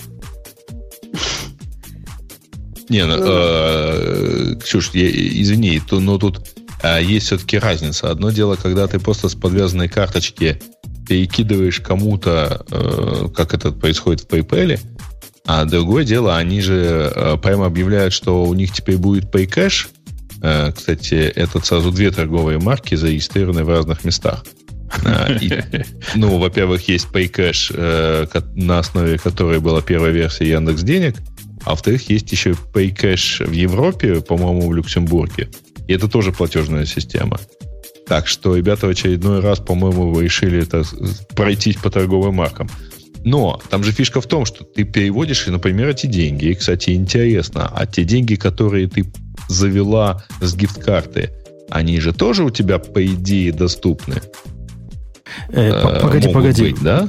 Да, я скажу. Ксюша о другом говорит. Ксюша про iMessage и платежи в iMessage. Ты про Apple Pay, который тебе позволяет посылать деньги с одного человека на другой. Чтобы правильно. Слушатели поняли, о чем речь идет-то хоть. Но это коррелирует. Все верно. Это, по сути, у Apple появляется платежная система. Ты ее можешь пополнить с карточки. Видимо, ты ее сможешь пополнить с гифт-карты. И ты можешь ее послать кому-то. Причем этот, которому ты пошлешь, он не то, что получит ее сразу на карту. Он ее получит в некий свой кошелек. Он сможет ее расходовать, эти деньги, внутри там экосистемы Apple, видимо, в Apple Store. Видимо, в качестве источника Apple Pay. Ну, окей, если он там сильно захочет, он, наверное, сможет это вывести куда-то на карту. Или вернуть тебе, и ты тоже сможешь это вывести на карту. Важно другое, что появляется вот эта сущность, некий кошелек Apple, DTB-карта-то и не нужна уже больше будет. Они там подожди, как-то... Подожди, а ты уверен, что как-то... можно с гиф-карты... Вот я не уверена, что сейчас можно пополнить с гиф-карты, то есть текущие... Сейчас деньги... этой провязки нету, то сейчас есть только подключение. Потом. Но, да, по идее-то, у Apple вот эти миллионы карт подключенных и миллионы аккаунтов с ненулевыми балансами, они же все равно у них там. Если я могу одной гиф-картой оплатить покупки и в App Store, и в iTunes Store, и в iBooks, то что в Apple Pay-то ее не подключить, если у меня там тоже теперь, оказывается, кошелек есть? То есть они теперь будут как Яндекс.Деньги. Ну, только деньги не будут забирать у людей. Честные. Как Яндекс.Деньги, но честные. Я правильно понимаю? Или как PayPal, ну, чтобы понять не нашим. То есть у тебя никогда не блокировали, да, аккаунт в Apple Store, в App Store? Нет. Я тоже не знаю, что для этого надо сделать, чтобы заблокировали. А у тебя блокировали аккаунт в Apple Store? Ну, когда-то было такое, да. В PayPal, да, у меня были проблемы. Не-не-не, не в PayPal. А там именно... Ну, там разные могли быть причины. Это тогда, когда, строго говоря, там, они считали, что все, кто у них зарегистрировался в американском App Store, американцы. Ну, и так, вот... А я такой есть. Может, поэтому это ты такой есть, а я же такой не был. Окей, Ксюша, что там еще хорошего? iMessage тоже можно платить, и оно провязано туда. Полоска с выбором приложений постоянно внизу экрана. Мне кажется, про это они как-то неадекватно много времени посвятили. Мне тоже кажется, и давайте не будем повторять, повторять эту ошибку. Я думаю, давайте поедем дальше. То есть Siri теперь можно написать на английском, она скажет на там китайском, немецком, французском, итальянском, испанском, то есть достаточно лимитированное количество языков. Дальше возникает вопрос, что дальше делать, потому что если вам ответят, вы же все равно не поймете. То есть вам нужно человека заставить также попросить свою Siri сказать что-нибудь на другом языке. Ну, то есть либо человек может Google Translate пользоваться. То есть тут такой момент, что, в принципе, это у Google уже есть, но Apple сделала свое. Можно будет заставлять... Не факт. Ну, в смысле, не факт, что тебе надо будет понимать, что тебе ответит китаец. Почему? То есть, если потому ты, например, что если в отеле... ты его спрашиваешь, покажите мне, пожалуйста, в вашем меню, что мне стоит сегодня попробовать, он тебе ткнет туда пальцем, и ты кивнешь головой. Ну, это один из вариантов, когда можно ответить жестами. Но бывает ситуация, когда ты спрашиваешь, например, как тебе куда-то пройти, и ты ожидаешь, что, ну, тебе, не знаю, как... Ну, то есть, бывает ситуация, не знаю, как пройти к бассейну в отеле. И ты садишься в машину и говоришь: Сири, скажи, пожалуйста, чтобы меня довезли по такому-то адресу. И тебя просто везут. Так Uber есть для этого. Зачем с Siri еще разговаривать? Не, ну Ксюша права, Грей, ну что ты. Ну, действительно, коммуникация подразумевает очень часто какой-то ответ. А в какое место он будет ответ говорить? А нельзя в твою же Siri сказать ответ? Она не сообразит? Ну, по идее, нет. Это же твоя Siri. А было бы круто, если бы сообразил. Кстати, языков не так много. Смотри, китайский, немецкий, французский, итальянский, испанский, ну, плюс английский. Дофига языков. Ну, да, но хотелось бы, как обычно, родного, на котором мы сейчас беседуем. Посмотрим, когда-нибудь, наверное, будет. Потому что, в принципе, Siri его поддерживает.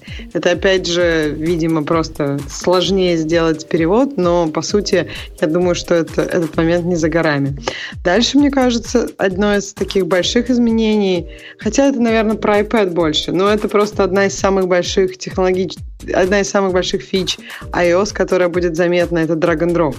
Потому что, ну, то есть, хотя это у нас, наверное, не по плану идет, поэтому мы можем, давайте сначала, что там по плану? По плану... Новые кодеки видео и изображений. Мне кажется, круто, но, ну, то есть, такой очень инкрементальный апдейт. Я думаю, что это будет происходить достаточно раз в сколько-то лет. Новые кодеки, которые меньше занимают места, которые адаптированы для фотографий, которые мы сейчас снимаем практически, и для видео. Да, тут очень прикольно ошибся наш составитель конспекта. Вместо H264 и JPEG для видео и аудио, соответственно. Нет, для аудио все-таки JPEG не подойдет. Но, кстати, интересно, это сейчас они используют их для записываемых медиа. Как вам кажется, а они не планируют все это дело выкатывать потом в какой-нибудь интернет? Я про это не знаю. Содержать это, например, в Safari. Про это, Грей, не скажу. Начала. Но вот я читал про то, что у них все, что связано с аудио, сильно поменяется в области подкастов. Они решили дать подкастам третью жизнь. И там... Они, кстати, заявляют очень интересное про подкасты, что каждый год подкастов слушают больше на 20%. И меня эта цифра удивляет, потому что у меня было ощущение, что подкасты — это очень такая стабильная область, и что там нет, что это такая прямая, что не становится больше слушателей. Если их становится чуть больше, старые какие-то уходят, и вот это абсолютно прямая. Они говорят плюс 20% каждый год. Там появится много интересного для тех, кто слушает подкасты, для тех, кто записывает подкасты. Наконец-то у них появится аналитика в их сторе, судя по слухам, которые я слыхал. То есть можно будет чего-то узнать. Действительно... Много чего было даже на ВВДЦ для подкастов. Можно было, например, занять студию, очень профессиональную студию, и подкастить оттуда про ВВДЦ. Это можно было делать, вот просто ты записываешься туда, как на какие-нибудь лабы или, то есть это было очень интересно. И у них была прям целая сессия про подкасты. То есть да, они как-то снова к подкастам повернулись лицом. Это интересно. Технически, я так понимаю, речь идет о расширении их фида, которые со специальными тагами. Вот RSS, который для них надо строить. Там будут специальные таги, которые позволят тебе более тонко описать все, что ты хочешь описать. И все это будет поддерживаться только, конечно, в их экосистеме. Я так понимаю, можно будет даже понимать, можно будет смотреть, какие части подкаста, например, пользователи перематывают, какие части подкаста они слушают. То есть очень интересно будет. Посмотрим, когда это все, они уже выпустят, можно будет поиграться с этим и увидеть. Ну, а как они между делом убили самую замечательную программу по деланию сканов, которую я нежно люблю. Это одна из немногих программ, что у меня на первом экране была до этого момента. Это ведь досадно в вашем Одиссе там должно быть, Грей? Нет, Одисситы, кстати говоря, мне сразу ответили, что, в общем, нет, они даже рады, что вот эта вот функциональность теперь будет продвигаться и Apple тоже. А дальше уже вопрос, так сказать, побороть, посостязаться с Apple. Да, рады. То есть, в принципе, в какой-то мере это оправдано, когда вот... Такое поименение, условно говоря, телефона начнет продвигаться очень широко, то им будет легче объяснять, что, ребята, не покупайте сканеры, сканируйте все телефоном. Да-да, речь идет про сканер Pro, и, конечно, их ответ, это хорошая мина при плохой игре, рады они, я тебя умоляю. Это они сквозь слезы тебе отвечают. Мы так рады, мы так рады. Счастья своего просто не можем найти пока. Я соглашусь с Умпутуном, потому что даже Google карты в начале, когда выпустили Apple карты, да, Google картам это никак не сказалось. Но когда с каждым... Вот я просто слышала такую статистику, что с каждым выходом новой iOS процент Google карт, установленных в мире, он падает. Потому что люди установили новый iOS, там не накатили сразу Google карты, посмотрели, вроде и норм, можно и пловыми картами попользоваться. Поэтому тут, мне кажется, может происходить то же самое. То есть, можно и... Ксюш, тут, с другой стороны, смотри, давай так, речь идет о том, что сейчас не очень многие пользуются для этой функции телефоном. И поэтому, если Apple тут поможет положить в голову людям, что, вы знаете, вот тут вот можно этим заниматься, то, в конце концов, посмотри, сколько лет существует в iOS и в macOS Notes. Это же не мешает, в общем-то, развиваться разным программам для Notes, в том числе платно. Для таких заметок. Во-первых, поэтому, не факт. Конечно, ты не знаешь, насколько оно мешает. То есть мы никогда не были в ситуации, когда не было нотсов, а потом они появились. Здесь, мне кажется, ситуация для чуваков ваших одесских не очень хорошая, но и бог с ними. Они найдут, как из этого из этой ситуации выйти? Я думаю, что у них в итоге может вырасти в абсолютных величинах, кстати говоря, доля, но упасть в относительное. Ну, то есть, она будет меньше, но просто будет гораздо больше людей, которые вообще этим пользуются. Я, конечно, не доктор. Поэтому даже эти крохи после Apple будут больше, чем то, что они занимают сейчас. Я, Грей, конечно, не доктор, но посмотреть могу, и я считаю, ты абсолютно не прав, и будет все плохо с этим бизнесом. А вот что касается карт, Ксюша, то и вы не поверите, коллеги. Бобок, а ты с нами? Ты как-то только молчишь и дышишь. Я частично с вами, у меня просто параллельно чат еще. Ну да, я с вами, я вас слушаю. Ксюшенька, я на этой неделе устроил эксперимент на себе. Специально, вот, не знаю, посвящаю его тебе. Я никому не думал его посвящать, но посвящу тебе. Потому что кому еще не Бобоку, чтобы посвятить? Он частично с нами. Поехал на работу и с работы при помощи программы навигации, которая была главной продажной фиговиной Nokia в свое время. Помните, там у них была своя собственная навигация? Как называлась? Не помню. Кто помнит? Nokia Here. Да, Here, точно, Here. Here Maps, да. Ну что, я вам скажу, понятно, почему Nokia так закончила, если у них такие были флагманские продукты навигации. Это просто убожество даже по сравнению с Apple Map. Ну, то есть, вообще конкретно убогая хрень. Единственный ее плюс в том, что она работает в офлайне. Ну, лучше бы она не работала вообще. То есть, совершенно отвратительная, такая пасконная, домотконная и самотканная программа. Это чисто так, поведение. Я просто интерфейс не устроил или чего? Да все не устроила. Она плохо управляет тебе. То есть, она подсказывает, когда поворачивать. Очень часто уже поздно поворачивать. Ума у нее нет вообще никакого. То есть, по уровню ума она как Apple Maps, вот когда они вышли. Вы помните, как они работали? Вот это сейчас так работает. Короткие пути и забудьте. То есть, про пробки она чего-то знает, но ума предложить объезд у нее не хватает вообще никогда. Ну, отстой полнейший. Я вам скажу больше. Моя навигация в автомобиле, встроенная, которая... Вы знаете, эти навигации, это эталон убогости, которые в машины встраивают. Она вот этот хир даже делает, как стоячего. Вот высказался. Ксюша, следующий пункт. Следующий пункт – это «Do not disturb while driving». И, мне кажется, что это довольно прикольная штука. Ну, то есть, по-моему, довольно логично. Я не уверена персонально, что как-то мне это поможет. Но я слышала очень много людей, которые, да, вот так раздражает, когда едешь за рулем, постоянно приходят сообщения, ты их и прочитать по-нормальному не можешь. Ну, то есть, наверное, действительно удобная вещь, когда ты, особенно если ты по какой-то очень оживленной дороге, и тебе нужно постоянно реагировать, то тут лучше уж голосом коммуницировать, чем чтобы у тебя на полэкрана что-то приходило и загораживало тебе карту. Ненавижу. Вот это я ненавижу. Вот когда меня активно загоняют пинками буквально в правильное счастье и в правильное поведение, терпеть не могу этого. Так это же отключить можно. Я понимаю, надо специально отключать как-то это самое, или не включать. Может, я не знаю. Ну, я против. Я против вот такого навязывания. А меня сильно раздражает в тех местах, где отключить нельзя. Машина иногда сама знает, что ты не можешь выбрать маршрут, потому что ты сейчас едешь. А я в пробке еле-еле двигаюсь. И хочу переложить маршрут в какое-нибудь другое место. Нет. Надо успеть встать, чтобы она полностью затормозила, зараза. И пока она полностью стоит, вообще нельзя катиться. Надо успеть ввести вот на этом экранчике. Это в навигационной системе так? Да. Ну, то есть на телефоне-то так можно. Это же...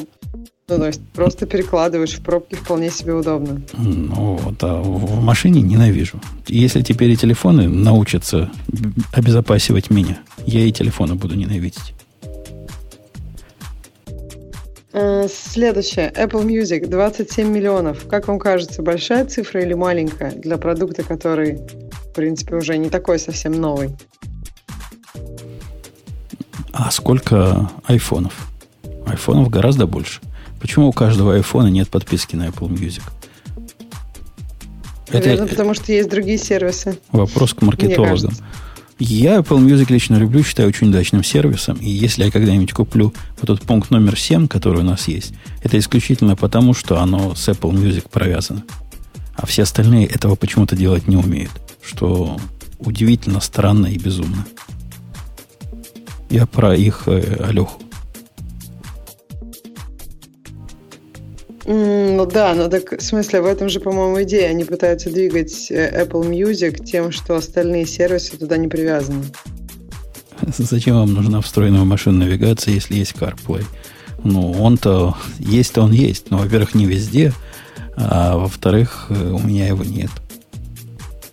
Вот если в этом году покупал бы машину, была бы, а в прошлом еще не было. Это не такая распространенная технология, как нашему вопрошающему Николаю кажется.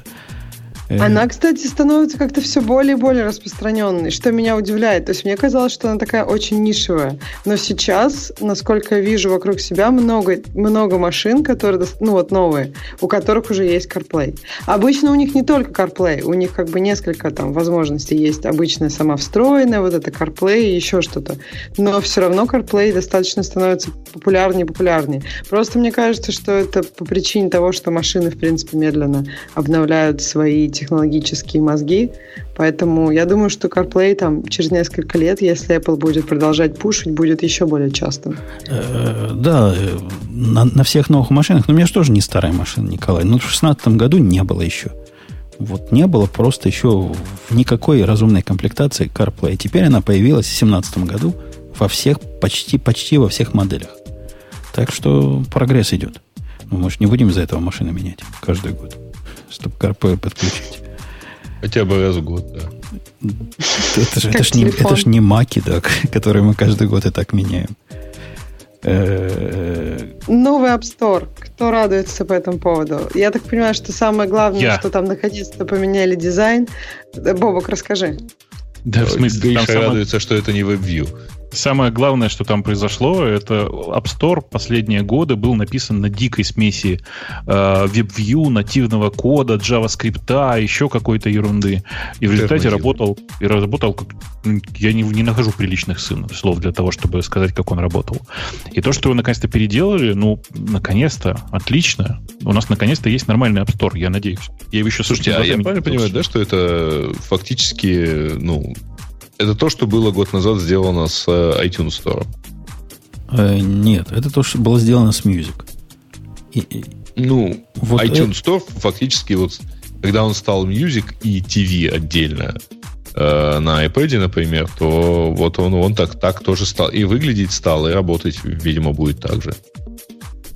Ну, мне показалось, что это просто калька. Я не знаю, какой там дизайн в том, о чем ты говоришь, но мне показалось, это калька с программы Music. И теперь оно вот как Music, только для программ. Ну, то есть да. Плохо? Ну, как? Оно неплохо. Ну, к этому надо, конечно, привыкать.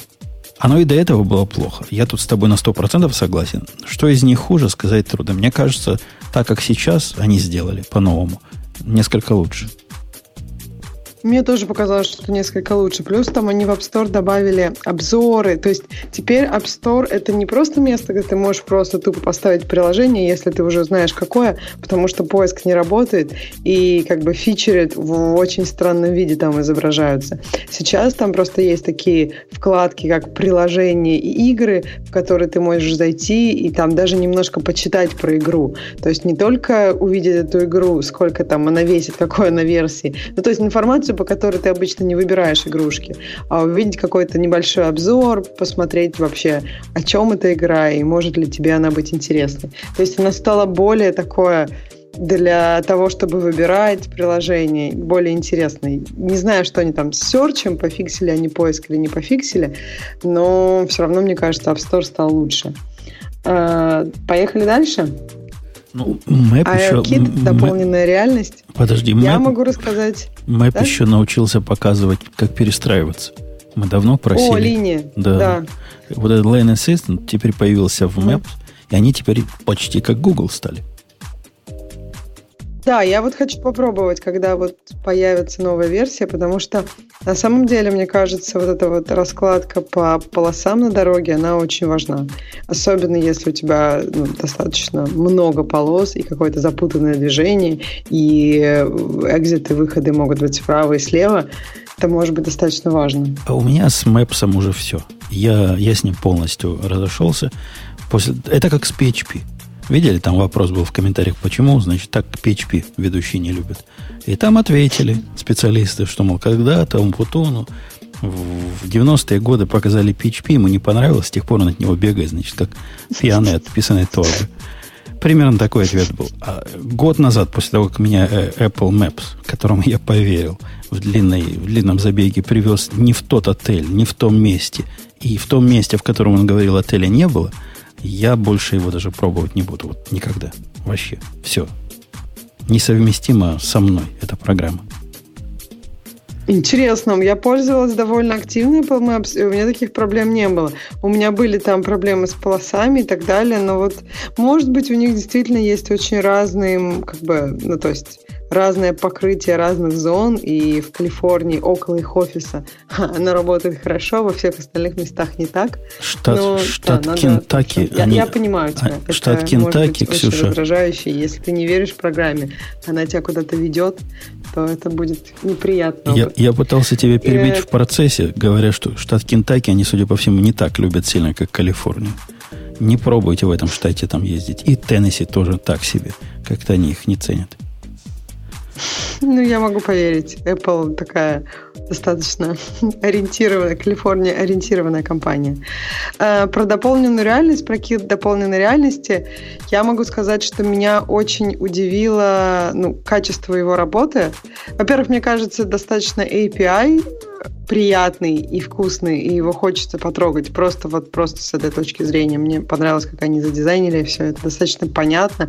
Опять же, это вот такая идея Apple сделать дополненную реальность достаточно простым, таким, чтобы разработчики без огромного опыта могли с этим взаимодействовать. И второе, что они показывали много тестов, и можно было поиграться с этими тестами. То есть они в этом году первый раз они сделали в понедельник, после Keynote и Platform State of Union, можно было пойти в комнату в определенную и там попробовать все устройства и попробовать большинство демо, которые они показали во время Keynote.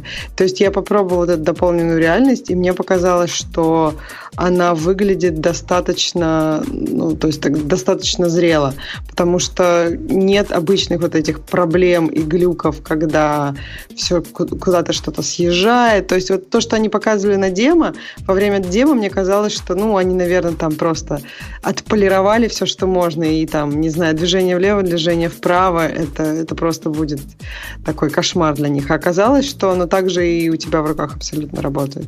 И, в принципе, мои знакомые, которые специалисты по этому делу, говорят тоже, что довольно неплохо. Единственная моя проблема с этим, почему, мне кажется, может не полететь, потому что многие разработчики мобильных приложений, они хотят сделать приложение для двух платформ. Потому что доля iOS, она не растет и, скорее всего, расти не будет. Она не падает, но она небольшая. Поэтому, по идее, тебе нужно выпускать все для двух платформ. И если на Apple это будет так здорово и просто, то на Android ты уже такой, у тебя вендор-лог. На Android тебе придется реимплементировать все это прям с самого нуля. И, может быть, проще будет тогда это сделать один раз, используя используя кроссплатформенные технологии и не используя это два раза. А для чистого и очень легкого прототипирования, мне кажется, что это все-таки не настолько легковесная вещь. То есть для человека с iOS опытом можно, попрототипировать, используя этот фреймворк. Но если, допустим, человек не с каким-то громадным таким опытом, то прототипировать ему, наверное, легче будет в каких-то специальных приложениях других и без вообще телефона. А вам, коллеги, не показалось, что вот это был самый вау-момент презентации? Для меня вот эта война на столе мне показалась очень крутым зрелищем. Угу. Это было прямо вау. Вот это тот самый вау-фактор, который для меня создал все настроение о том, что все-таки Apple еще торт. Бобук, а ты как? Я не знаю, у меня создалось впечатление двойственное от этой презентации целиком. Потому что слишком много того, что я ожидал увидеть, было объявлено, как будет когда-нибудь потом. Например? Колонка. Про нее столько рассказали, что уже практически мы увидела. С ней сжились уже. Да нет, когда-нибудь потом продавать начнем. Довольно скоро. Есть мне не кажется, что это когда-то прям в этом году. То есть они сказали, что в декабре, да? В декабре. До декабря еще дожить надо. Это, во-первых. А во-вторых, не знаю, я был несколько разочарован этой колонкой, наверное, по двум причинам. Первая – это цена. Ну, я не знаю, что нужно. Как я могу заплатить за такую колонку за $350? Тебе же захочется вторую. А ты понимаешь, да, почему тебе надо платить за их Wi-Fi точку с диском на 1 терабайт $300? Это тебя не удивляет? А колонка за $350 тебя удивляет? Меня удивляет, да. Мне кажется, что это конкурентный рынок, в котором надо как-то выживать. А их конкуренты кто? Ну, в смысле, есть Alexa, напомню, если рассматривать умные, как это сказать, умные девайсы. Короче, давай я по-другому скажу. Вот знаешь, типа, непонятно, насколько хорошо будет работать HomePod, но для того, чтобы еще его сейчас эмулировать, достаточно купить маленькую колонку от Sonos, а поверх положить этот самый Echo Dot. И будет стоить $300. $250. Ну, то есть близко. Бобук, а ты уверен, что Sonos будет хорошо работать так же хорошо, как то, что они показывают? Мне кажется, я больше что скажу. Я уверен, что колонки Sonos по звуку лучше, чем то, что они показывают. Почему ты так думаешь? Это очень коротко, если я могу тебе ответить. Дело в том, что главный плюс той колонки, которую они продают, это круговая направленность звука. Для людей, которые любят слушать музыку, это минус. Понимаешь? Потому что ты хочешь, чтобы звук был направлен на тебя всегда. И ты ставишь колонку так. При этом качество звучания напрямую зависит от размера того твиттера, той пищалки, которая установлена в колонку. Колонки, которые поставлены в HomePod, очень маленькие. Это прямо реально чирикалки. Поэтому качество звука, безусловно, будет сильно лучше, чем у этого самого Amazon Echo. Существенно лучше.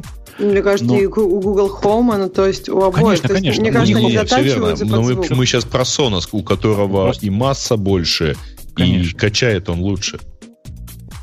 Ксюш, ты послушай, на самом деле, в App Store сейчас есть Sonos, насколько я знаю, и там можно сравнить, на самом деле, вот даже самый Sonos 1, Play 1 точнее, он хорошо звучит, и он хорошо озвучивает. Причем у него, кстати, Гриш, у него, по-моему, 180 панорама градусов. У кого? У Sonos, да. Нет, уже, типа около 120. Не круговая, да, но она, тем не менее, хорошо... Не круговая, но широкая. Широкая, да. Я тоже сомневаюсь в том, что маленькая колонка будет звучать как большая, хотя черт его знает, какие там хай-теки насовят вовнутрь. Может, она и будет хуже звучать, но мы этого не поймем. Мне кажется, Бобук, то, что ты говоришь за $250, и ты поставишь одно на другое, то есть тут есть еще какой-то немножко эстетический эффект. Потому что я видела эту колонку, и она выглядит достаточно приятно. Меня, если честно, беспокоил вопрос, как провод в нее будет втыкаться, потому что, она такая вся круглая, ей как-то не в тему. И он достаточно, неотвратительно смотрится, на мое удивление. То есть он не совсем снизу выходит, он выходит как-то, чтобы ей стабильно стоять, то есть он выходит чуть повыше, но как-то выглядит абсолютно не меняя ее вида. И выглядят они обе, и черные, и белые, очень приятно. И то есть, опять же, такой девайс не испортит комнату. Ты знаешь, соновские колонки, если честно, тоже выглядят очень хорошо, и недаром они продаются в Apple Store, как ты, наверное, знаешь. Для меня история здесь вот в чем. Мне кажется, что Apple совершает ошибку, пытаясь сделать, акцент такой на музыкальной составляющей этого продукта, потому что Apple неоднократно пыталась сыграть на этом. Я на всякий случай напомню, что был, как он назывался, iPod Hi-Fi, да? Назывался девайс этот. Да, старенький. Давно это было. Да, и он прямо пролетел, как фанера над Парижем, при том, что они тоже активно ставили на том, что это супер хорошо звучащее домашнее устройство. Здесь же тоже, много, как мне кажется, тонкостей в этом бизнесе, в котором Apple еще не очень разбирается. И, давай по-другому скажу. Я, на самом деле, не удивился бы, если бы Apple купила Sonos и на их базе что-нибудь сделала. Это было бы отлично. Но Sonos, кстати, не такой уж дешевый. Вот я просто зашла, правда, тут две колонки, но они $350 стоят. То есть это, я так понимаю, пара. Две колонки $350, да. Но напомню, 200. Все так. При этом размер динамиков, который там стоит, он как бы существенно больше. И качество музыки, которую ты можешь получить, там существенно больше. У Apple-овской колонки есть важный кусок, которого нет у этих маленьких колоночек, у Sonos. Это сабвуфер. то тут нужно понимать, что при одном таком источнике звука сабвуфер не особенно и нужен. Ну, по крайней мере, по моим впечатлениям. Может быть, я слушаю такую довольно специфическую музыку. Ну, так вот. Короче, я думаю, что это такая довольно странная ошибка пытаться полезть в совершенно новую для них область. Они, правда, не очень хорошо понимают в том, как работать с музыкой. Те активы, которые у них есть, ну, давайте прямо скажем. Нужно же понимать, что битс — это не для тех, кто любит слушать музыку в качестве. Это для тех, кто любит слушать музыку громко. Вполне возможно, что их ниша — это вот типа просто громкая музыка. Тогда норм. Но просто тогда это продукт, который пролетает мимо меня. Я, Бобок, с тобой не согласен на 130%. Мне кажется, это абсолютно гениальный ход, что они позиционируют вот это устройство именно как умную колонку, а не как все остальные. Они уже другие. Вот мы сейчас делаем музыку, а первым делом самолет, а девушки потом. Они весь упор делают на то, как они умно умеют эту музыку рассказывать, как они ее играют со всех сторон, как там внутри стоит практически кусок айфона с таким же процессором, такая же Siri. И это намекает нам на то, что эта колонка со временем станет такая умная, что вообще. Правильный способ. Ты знаешь, мне показалось, что наоборот они про это ничего не... Ну, как-то постарались это не выпячивать. Да, они именно сделали... Я с тобой согласен. Сделали упор на то, что сейчас мы двигаемся в сторону музыки. И вот у нас вот такое направление, мы таким образом... Они же уже заходили однажды на рынок музыки, где их не ждали. Они хотят повторить второй раз успех как они называли, iPod. Ну, мне вообще понравился этот рассказ про то, как эта колонка будет определять, где она стоит, будет, соответственно, выделять правильно голос туда. Это у меня даже возникла такая мысль, может, пора, в общем, этим колонкам, условно говоря, выдавать там отдельно треки и такое MIDI-инструкцию по сведению их. А то что они, что это дело сводить, так сказать, заниматься звукорежиссерством и мастерингом, а потом колонки все равно это будут разбирать по дорожкам, потому что вот если она стоит вот так вот боком к стене, то именно этот хай-хэт там слышен плохо, надо его подчеркнуть иначе. Ну, и это крутая тема вообще. В смысле, крутая тема о том, что нужно современную музыку по-другому представлять для таких колонок. Там в чате, знаешь, многие спрашивают, а что, были в Сан-Хосе и послушали HomePod, чтобы так судить? Ребят, нет, это, знаете, мне не обязательно говорить, что фоточки с iPhone 7, при том, что я им с удовольствием пользуюсь, никогда в ближайшее время не сравнятся с фоточками с большого фотоаппарата, потому что есть такое слово, как оптика. А в случае физика с колонками... Есть, ну да, есть такое... Я оптика как раздел физики имею в виду. В случае с колонками есть такое слово, как акустика. И тоже по этой причине... Да, тоже раздел физики. И по этой причине я уверен, что получить там тот звук, который мне хочется, не получится. При этом вот что важно. Если вы, ну, как бы спокойно относитесь к качеству звука, то, наверное, это устройство вас устроит. И больше того, вам не нужно даже стерео будет, потому что вас устроит один источник звука. Меня вот прям бесило бы, если бы я музыку слушал из одной колонки. Они ну, же, с другой стороны, надо же... все-таки сказать, что как-то они умудряются эмулировать какую-то стереобазу. То есть это не совсем вот тот монозвук, который мы помним, да, из детства. Но в целом, ребят, ну на самом деле как раз точность передачи басов и так далее. Что вы думаете, там хорошие колонки такие большие? Как раз потому, что вопрос не в воспроизведении там Твиттер имеется в виду как раз-то пищалка. Качество звука определяется качеством воспроизведения низких частот в основном. Качество звука колонки. Строго говоря, сабвуфер — это такое устройство, которое компенсирует недостатки малых корпусов при воспроизведении низких частот. Грей, слушай, ну ты ведь не в те ворота стреляешь. Они не рассчитывают покорить аудиофилов. Они никогда не рассчитывают... Ну, вот тот эксперимент, который Бобук правильно упомянул, который был в бумбоксах, они пытались сделать за сумасшедшие деньги. Пропавший и совершенно бессмысленный эксперимент был один раз. Но никогда они с тех пор и до того не пытались окучивать вот эту аудиторию. Они идут в ту аудиторию, в которой битсы хороши. в аудиторию, которая спокойно заплатит $300-350, потому что деньги, прямо скажем, по сегодняшним масштабам не очень большие, за такую секси-штуку, которая более-менее пристойно звучит. Это вот вам же говорят в чатике, совершенно правильно. Говорят, посмотрите на пищалки на новом MacBook Pro, насколько они лучше, чем те, которые были раньше. Вот то же самое будут говорить и про вот эти колонки. Не, ну, слушайте, давайте так, честно скажем. Эти все колонки, они в качестве музыкального, ну, для музыкального воспроизведения им несут другое совершенно, так сказать, назначение. Они для фоновой музыки. То есть для музыки, которая звучит всегда, для музыки, которая там, ну, точно не для аудиофильского вот такого, да, это не хай-фай. Так у них не это продажная штука. Продажная штука, что ты получаешь такую фиговину, которая подключена ко всей твоей личной библиотеке в iTunes, которую ты годами собирал, и ко всей Apple Music, и никто другой этого делать почему-то не умеет. То есть со Spotify можно, с Apple Music можно, не с Apple, с Amazon Music можно, а с ними нельзя. Вот теперь и с ними можно будет. И всего за $350. И выглядит хорошо при этом. И Ксюше понравилось. Тебе жаль, так сказать, корректировать в этом месте, но Sonos умеет играть Apple Music примерно, по-моему, год.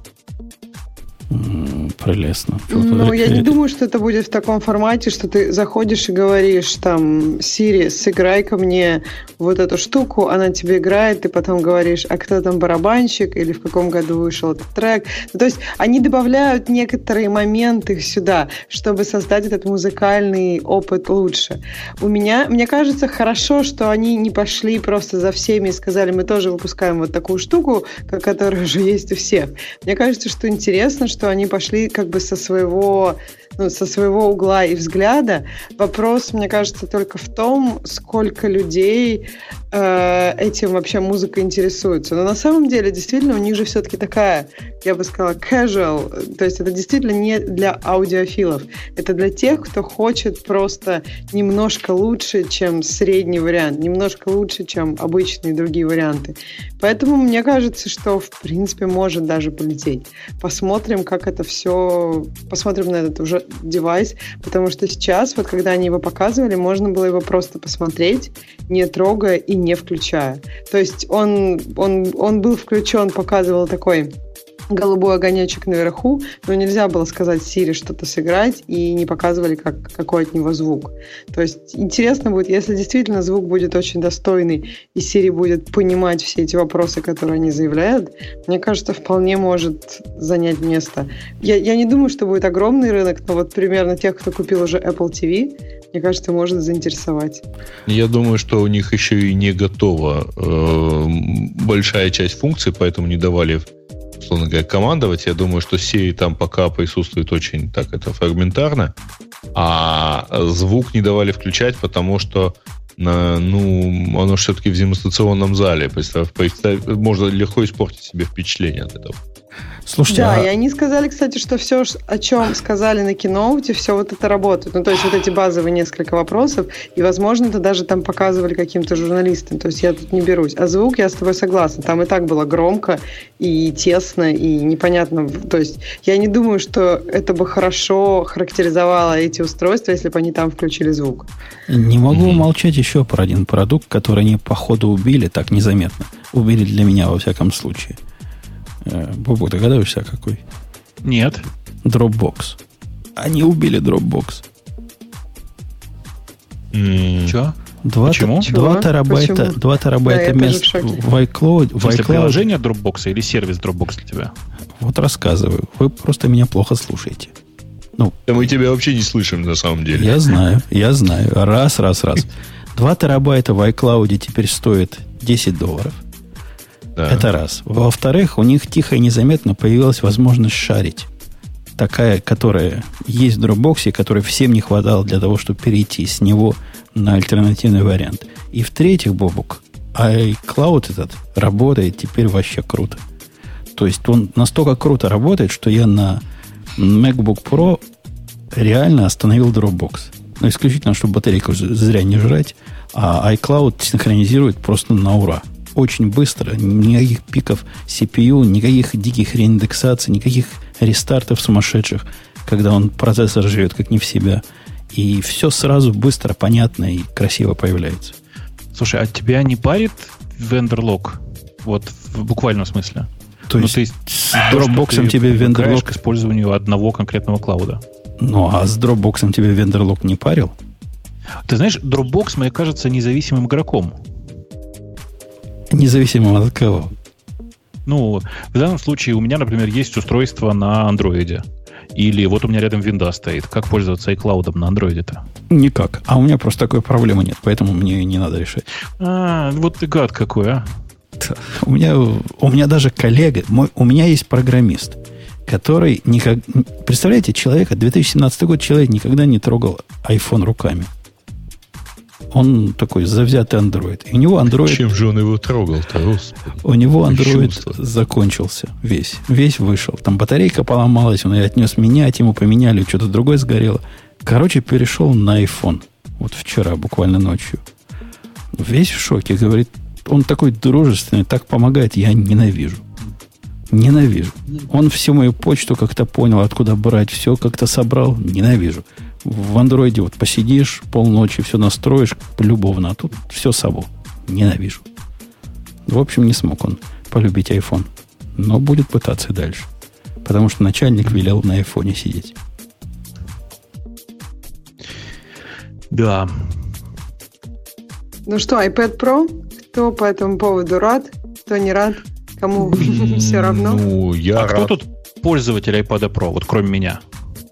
А ты знаешь, похоже, что... А, в смысле текущего? Да. Не, текущий я много раз к нему подходил, и, ну, понятно, что самый большой вообще не нужен.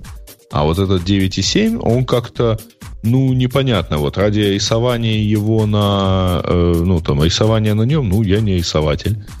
Поэтому мне он как-то не особо нужен.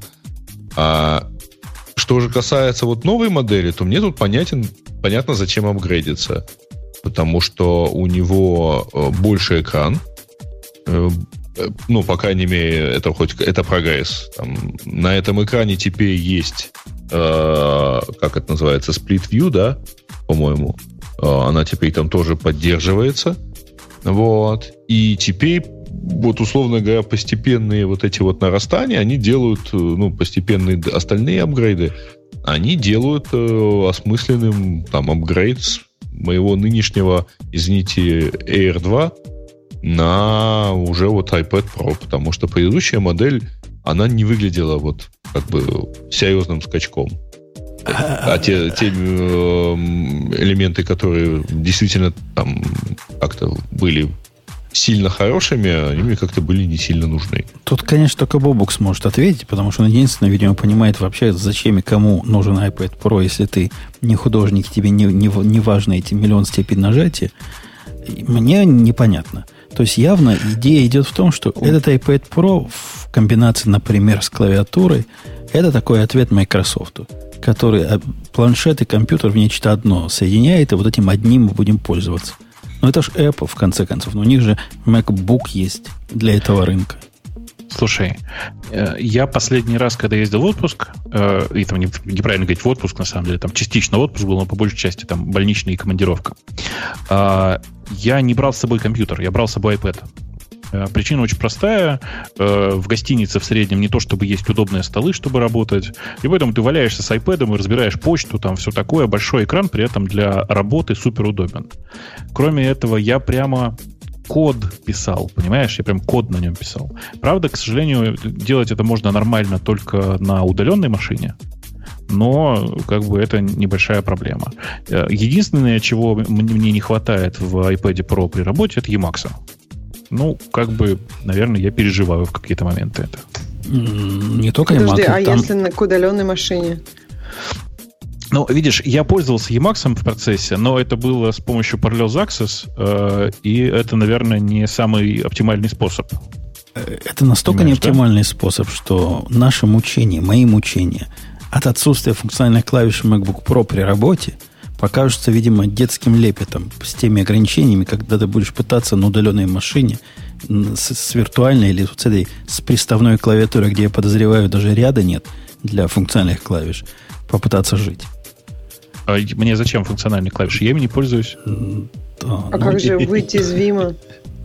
Без функциональных клавиш? Escape WVQ. Вообще, если у тебя Vim, то Shift-Z. Погоди. Нет, ну подожди, а там вот этот Escape разве есть на iPad-ной клавиатуре? А там очень прикольно, когда ты в терминале пользуешься, я пользуюсь терминалом, который называется Pro. У тебя экранная кнопка есть. На экране самая нижняя левая кнопочка, просто нижний левый угол экрана работает как Escape. То вот мы как раз так и живем, Бобу, кстати, с этой убогой клавиатурой на MacBook Pro и ругаемся, а это еще более убогое решение. То есть я не спорю, что с этим можно жить, когда нет ничего лучше. Ну зачем, если просто можно MacBook 12 дюймов и вперед.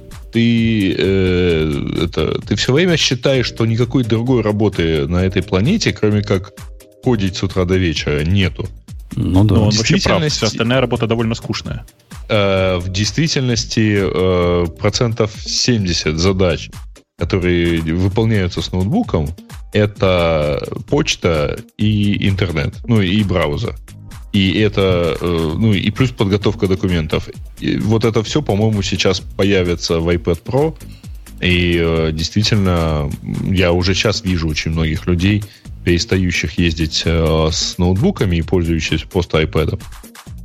Если им дать еще вот эти все возможности, ну, это начнет расти еще больше. Ты абсолютно прав. Ты абсолютно прав. Я не считаю это работой. Я, если честно, не понимаю. Вот у меня есть ноутбук, который сейчас достаточно легкий. Я помню времена 17-шки, да, там тяжело его с собой взять, лежать с ним неудобно. Вот как Бобок сейчас сказал, ну да, ну нет в отеле.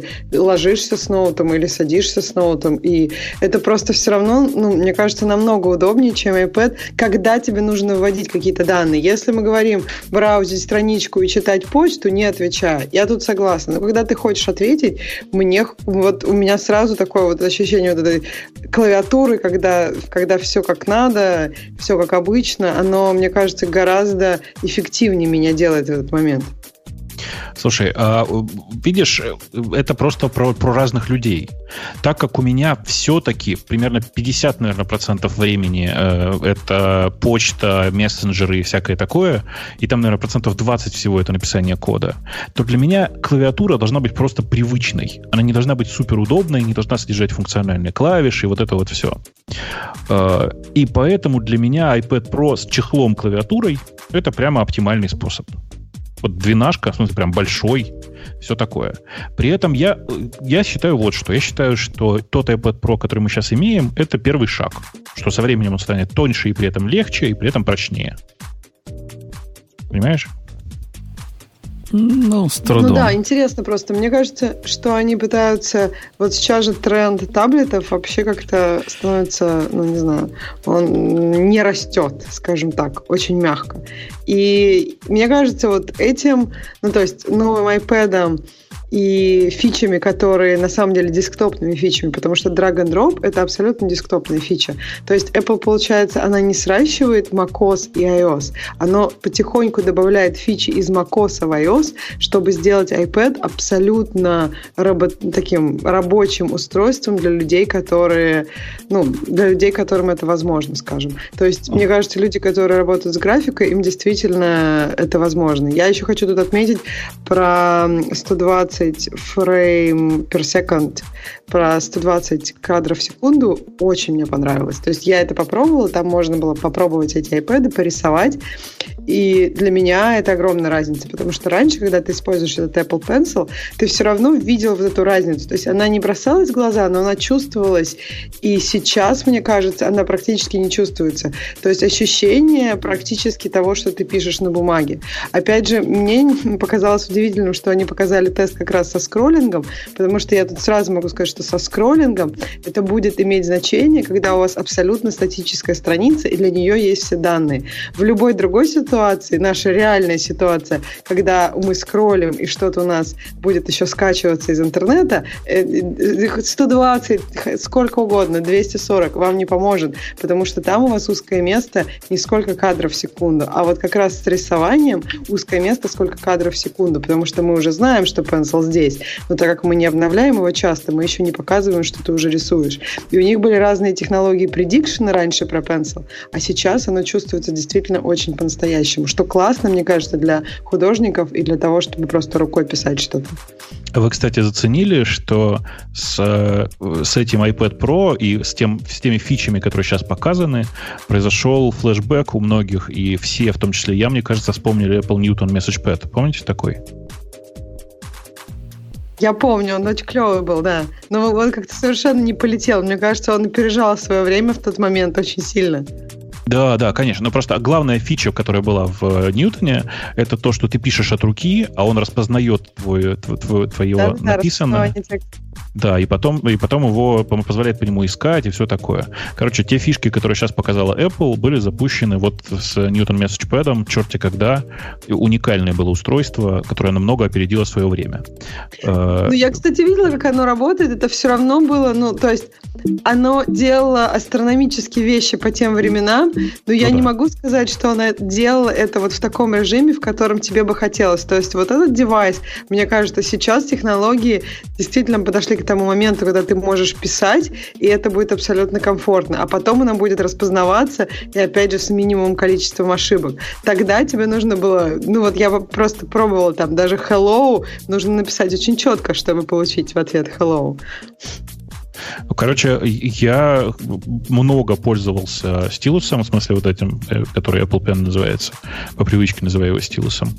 И хочу сказать, что это, наверное, лучший экспириенс со стилусом, который есть. И, ну, у меня девушка... Господи, почему я все время так говорю? У меня жена, на самом деле, очень много рисует. Она прям большую часть времени этим занимается. И она много рисовала с Apple Pen, и для нее это не было проблемой первый раз за долгие годы, когда она пыталась рисовать на iPad. И я вижу сейчас вокруг огромное количество людей, которые мигрируют с вакуумовских планшетов на Apple Pen и iPad и все такое. То есть это довольно серьезный инструмент. Вот. Ну, ок. Хотите странный вопрос? Просто один момент. Я во-первых, хочу тебя поздравить, а во-вторых, все-таки он Pencil, а не Pen. Ну, ты, я не знаю, там вроде у тебя изменился marital статус. Просто... Это очень давно было. Я просто, видишь... Ты продолжал, видишь, говорить девушка, поэтому... У меня такие милые отношения с женой, что, ну, типа, да... Что даже нас... не чувствуется как жена? У тебя должно быть от жены, типа, жена должна быть со скалкой и побивать тебя? Не, ну, типа, обычно жена подразумевает какую-то рутину, там, типа, все такое. А у меня это довольно милые отношения такие, что сложно про это говорить как... Ну, короче, у меня за словом «жена» есть какие-то негативные коннотации, которых здесь просто нет вообще. Поэтому вот. А я хотел интересный вопрос задать, вот какой. Слушайте, а кто-нибудь из вас по-прежнему читает книжки только в iBooks? Или вы все? Ну, я читаю в основном в iBooks. Я сейчас просто хочу выступить, видимо, как рекламный агент, потому что есть такая читалка. Я ее несколько раз уже рекомендовал. Называется KyBook. KyBook. Их две версии. Я в последнее время пересел на вторую. И хочу сказать, что это просто идеальная читалка для гиков. Во-первых, в ней настраивается все. Во-вторых, если вы все-таки решитесь и поможете автору и заплатите немножко денег, то есть там есть in-app purchase, который открывает одну из самых важных возможностей для читалок, особенно на русском языке. Там есть встроенная поддержка Тора. То есть вы просто прямо из читалки назови еще раз, как она называется. Идете на любимую флибусту и получаете там все свои любимые книжки, как вы их любите. Назови еще раз, как называется, Бобок. Бобок, алло, Бобок. Скажи, как называется-то. KyBook. KyBook. Ок-ок. Лучше вторую версию посмотреть. Умеет EPUB, FB2, умеет PDF, и умеет Дежавю. Короче, умеет все подряд. Прямо хорош. Одна из вещей, которые прямо меня торкают по-настоящему, я, по-моему, рассказывал в подкасте, я научился слушать книги. То есть, ну, типа, ты запускаешь читалку, в читалке ТТС, ну, текст-ту-спич, чтение, садишься в машину и едешь, и как бы читаешь с помощью ушей. Ну, это же ужасно звучит. Это, ну, очень плохо, но я согласен. Но когда очень нравится книга и хочется ее вот прямо сейчас дальше читать, это единственный выход. И я научился как-то это воспринимать. Бобок, Audible, ты слышал про такую штуку? Вообще да. Классная штука. Да. Audible просто там такие прекрасные чтецы, что охрененный. Это... Да, охрененный. Ну, то есть... на русском только ничего нет. А, вообще ничего нет? Ну, на Audible на английском. Когда мне нужно английскую книгу читать, я только Audible и слушаю ее. Потому что это прямо оптимальный вариант. Ну, вот у меня, да. Давай, говори. Кайбук просто позволяет мне в тот момент, когда я сажусь в машину и должен смотреть на дорогу, прям включать ТТС и спокойно системным ТТСом дальше слушать. Короче, ну, потом, естественно, остановиться и с этого же места продолжить читать нормально. Я прямо фанат. Парень при этом делает это, насколько я знаю, в одиночку. В смысле, книгочиталку он это делает в одиночку, насколько я вижу. И я прямо всех призываю, если вам нравится это приложение, срочно занесите ему деньги, и даже если вы профичами не пользуетесь. Я просто про книжки могу два момента. Я слушаю много книг в Audible, и я перешла на бумажные книжки, которые я читаю вживую. И то есть на Амазоне есть фича. Оп, дорогие слушатели, это не я их отключил, а это внезапно закрылся Skype. Ну, может, это и к лучшему. Давайте мы его запустим еще раз, и я позвоню им еще раз. Он говорит, у них происходит разговор. Они там разговаривают и даже не знают, что мы с вами их не слышим. Давайте присоединимся к этому празднику жизни. Он там про нас сейчас что-нибудь плохое говорит, я уверен, да, Женя? Говорил. А я видел, ваш разговор-то оставался. Я слушателям рассказал, что вы там продолжаете рассусоливать. Правда, они этого не слышат. А мы таки решили, что ты там, пока нас нет, говоришь какие-нибудь гадости. Ну, я не знаю, стал перезагрузка скайпа хоть как-то улучшила мои возможности внедряться в разговор, потому что это ужас, конечно, и кошмар. Ну, конечно. Что с ним происходит. Нечего, понимаешь? Нечего. Да. А ты скажи что-нибудь, а я тебя перебью. Хорошо, ну, давай. Перебиваю. Прошло нормально. Слабенько как-то. Ладно, буду стараться активнее.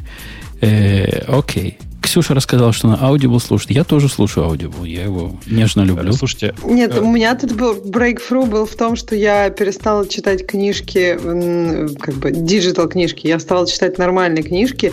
Просто я в какой-то момент заметила, что я очень мало читаю.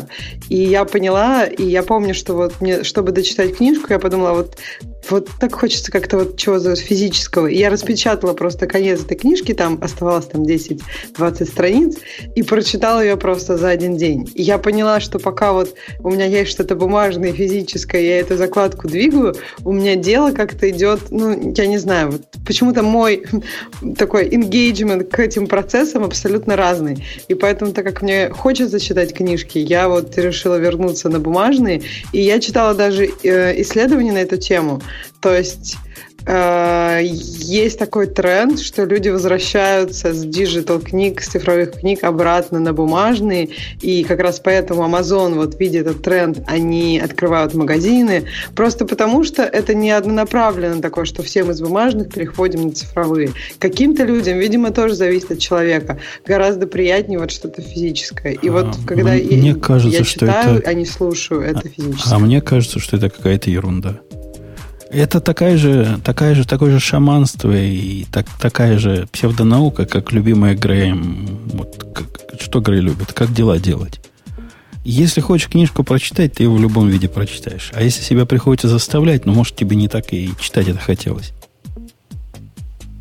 Так иногда надо. Ну, то есть, вот, как бы, я сейчас не говорю про книжки, которые, ну, я не знаю, которые там детектив какой-нибудь или еще что-нибудь. Когда книжка вся рассчитана на то, чтобы тебя завлечь. Я сейчас говорю про такие сугубо технологические книжки. Их с Kindle читать обычно плохо. Но с iPad mini нормально было. Ну, я имею в виду всякие PDF-варианты книжек, которые специально не приготовлены для такого. Но тут, действительно, может, на и бумажное удобнее почитать будет, черт его знает. Хотя Если себя приходится заставлять, то себя в любом случае приходится заставлять. Я вам хочу сказать, что главная идея Кайбука, в чем плюс относительно Audible, хочу сказать, что вы не просто слушаете аудиокнижку, у вас, как это, микс реалити происходит, понимаешь? Ты читаешь ее буквами, потом с этого же места переключаешься на голос, потом возвращаешься в место, где ты можешь дальше продолжать читать, и с этого же места продолжаешь читать. То есть, как бы, сохраняется контекст все время. Я согласна с тобой, Бобок, но когда ты есть в Audible очень много книжек, которые читают сами авторы, и вообще очень много книжек с очень хорошими чтецами. Я просто слушала книжки с хорошими и не с хорошими чтецами, и я осознаю очень глубоко разницу. Конечно, потому что когда чтец подходит, это, текст-то-спич, мне кажется, не может сравниться с тем, когда автор читает книжку. Ксюша, к текст-то-спич это вообще другое. Это альтернатива твоему собственному чтению. То есть это нельзя сравнивать с аудиокнигами. Аудиокнига — это отдельный офигенный жанр. Я большой фанат, причем я могу сказать даже, когда я зафанател. Когда я первый раз послушал Гарри Поттера в исполнении Стивена Фрая. И это такой космос просто вообще. Он такой чтец офигенный оказался. И, собственно говоря, я ТТС воспринимаю как альтернативу чтению. Я говорю, что это чтение ушами. То есть там нет никаких интонаций, ничего, там периодически неправильные ударения, и фиг с ним. Я это воспринимаю как просто чтение. Я тоже люблю книги без интонаций, но машинное чтение и пока не на том уровне, чтобы это можно было слушать без крови в ушах. Ты знаешь, вполне ничего. То есть английский прямо совсем хорош, я бы сказал. Так для английского и так уже есть все книжки начитаны, которые хотелось бы послушать. Да, я понимаю, но я же тебе говорю, тут вопрос в континуус чтения, в смысле, в процессе чтения, который продолжается. Может, ты и прав, говорю. Конечно, я прав. Может, но... А что вы такое слушаете все время? Вам делом заняться? Вам дело найти? Так я вам найду. Книжки они слушают. Что, вы все время читаете? Да. Так, когда ты едешь, например, за рулем, мне кажется, это время как раз классно тратить на то, чтобы читать книжки, слушать книжки. Я просто раз в неделю езжу на работу, поэтому мне не так много книжек успевается послушать за это время. Ладно, у нас есть еще какие-то темы в сторону конференции, или мы покрыли их все, как быковцу? Только хотел сказать, как быковцу, да. Я могу немножко про девелопмент рассказать. Вот это все мы такое консюмерское говорили. Могу там буквально 1 минуту. То есть мне больше всего понравилось персонально. Это новый Xcode, который наконец-то как для больших. То есть там нормальный эдитор, нормальный рефакторинг тулзы, наконец-то рефакторинг для C++ и Objective C++. То есть мне кажется, что для девелоперов это такой большой и приятный момент. Дальше Core ML Framework, я не знаю, то есть это тоже очень интересный подход, то есть Apple предоставляет несколько уровней, то есть фреймворки разного уровня, чтобы пользоваться этими технологиями, то есть ты можешь прямо на самом базовом уровне загрузить откуда-то свою модель и как бы запускать ее локально на устройстве. И дальше на этом фреймворке базируются 2 других, которые там Computer Vision и, по-моему, там Natural Language Processing. То есть ты можешь использовать уже какие-то фреймворки более такого высокого уровня, можешь прямо свои модельки загружать, что тоже довольно интересно и может как-то двинуть machine learning активнее на iOS-платформе. Что еще Ксюша, да? А показали там? Смотри, я смог ее перебить. Вау! Не зря Skype перезапустился.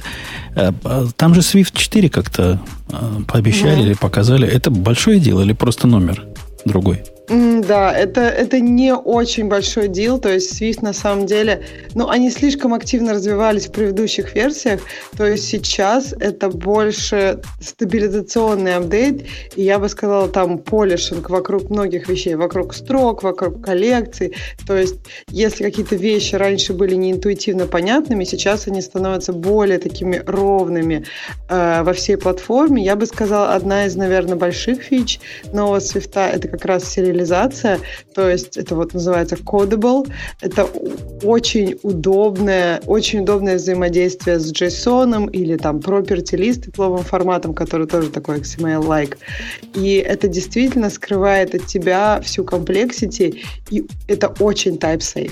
Погоди, а что за реализация? Мы что тут, не домохозяйки. Ты про что говоришь? Про Marshall какой-то? Смотри, JSON парсер очень-очень type-safe и очень удобный. То есть ты, по сути, И это, мне кажется, такой шажок в сторону... то есть Swift пытается быть не только языком для разработки мобильных приложений, а еще плюс серверным языком. И если вот ты будешь писать бэкэнд и мобильную часть на одном и том же Swift, у тебя будет просто очень удобный инкодинг, декодинг в этот JSON, и ты, в принципе, не будешь никогда опускаться со своей доменной области в Я все равно ничего не понял. Да, Бобок, что ты хотел поправить, Ксюшу? Я хотел вас поправить вот в чем, что на самом деле действительно разница между Swift 3 и Swift 4 небольшая, а вот разница между нашим генеральным спонсором и вторым спонсором, она, довольно существенная. И мне кажется, что нужно напомнить, что у нас есть еще один спонсор. Несомненно. А потом, Ксюша, я тебя спрошу, как вы до жизни до такой докатились, что нормальный анмаршинг вам кажется каким-то большим делом. Vscale – это облачный хостинг для разработчиков от разработчиков. Мы сами им пользуемся, уж поверьте. Помимо стабильности и высокой производительности, у Vscale есть почасовой биллинг, короткие пинги, быстрая и надежная сеть, снапшоты для восстановления и клонирования, панель управления для людей, много реально популярного ПО и, конечно, Application Programming Interface для автоматизации и управления. Мы любим API. Знаете ли, введите код Radio T250 при регистрации, и этой суммы хватит, чтобы протестировать все. Ведь у нас почасовая оплата. Фраза про почасовая оплата до сих пор вызывает у меня смех.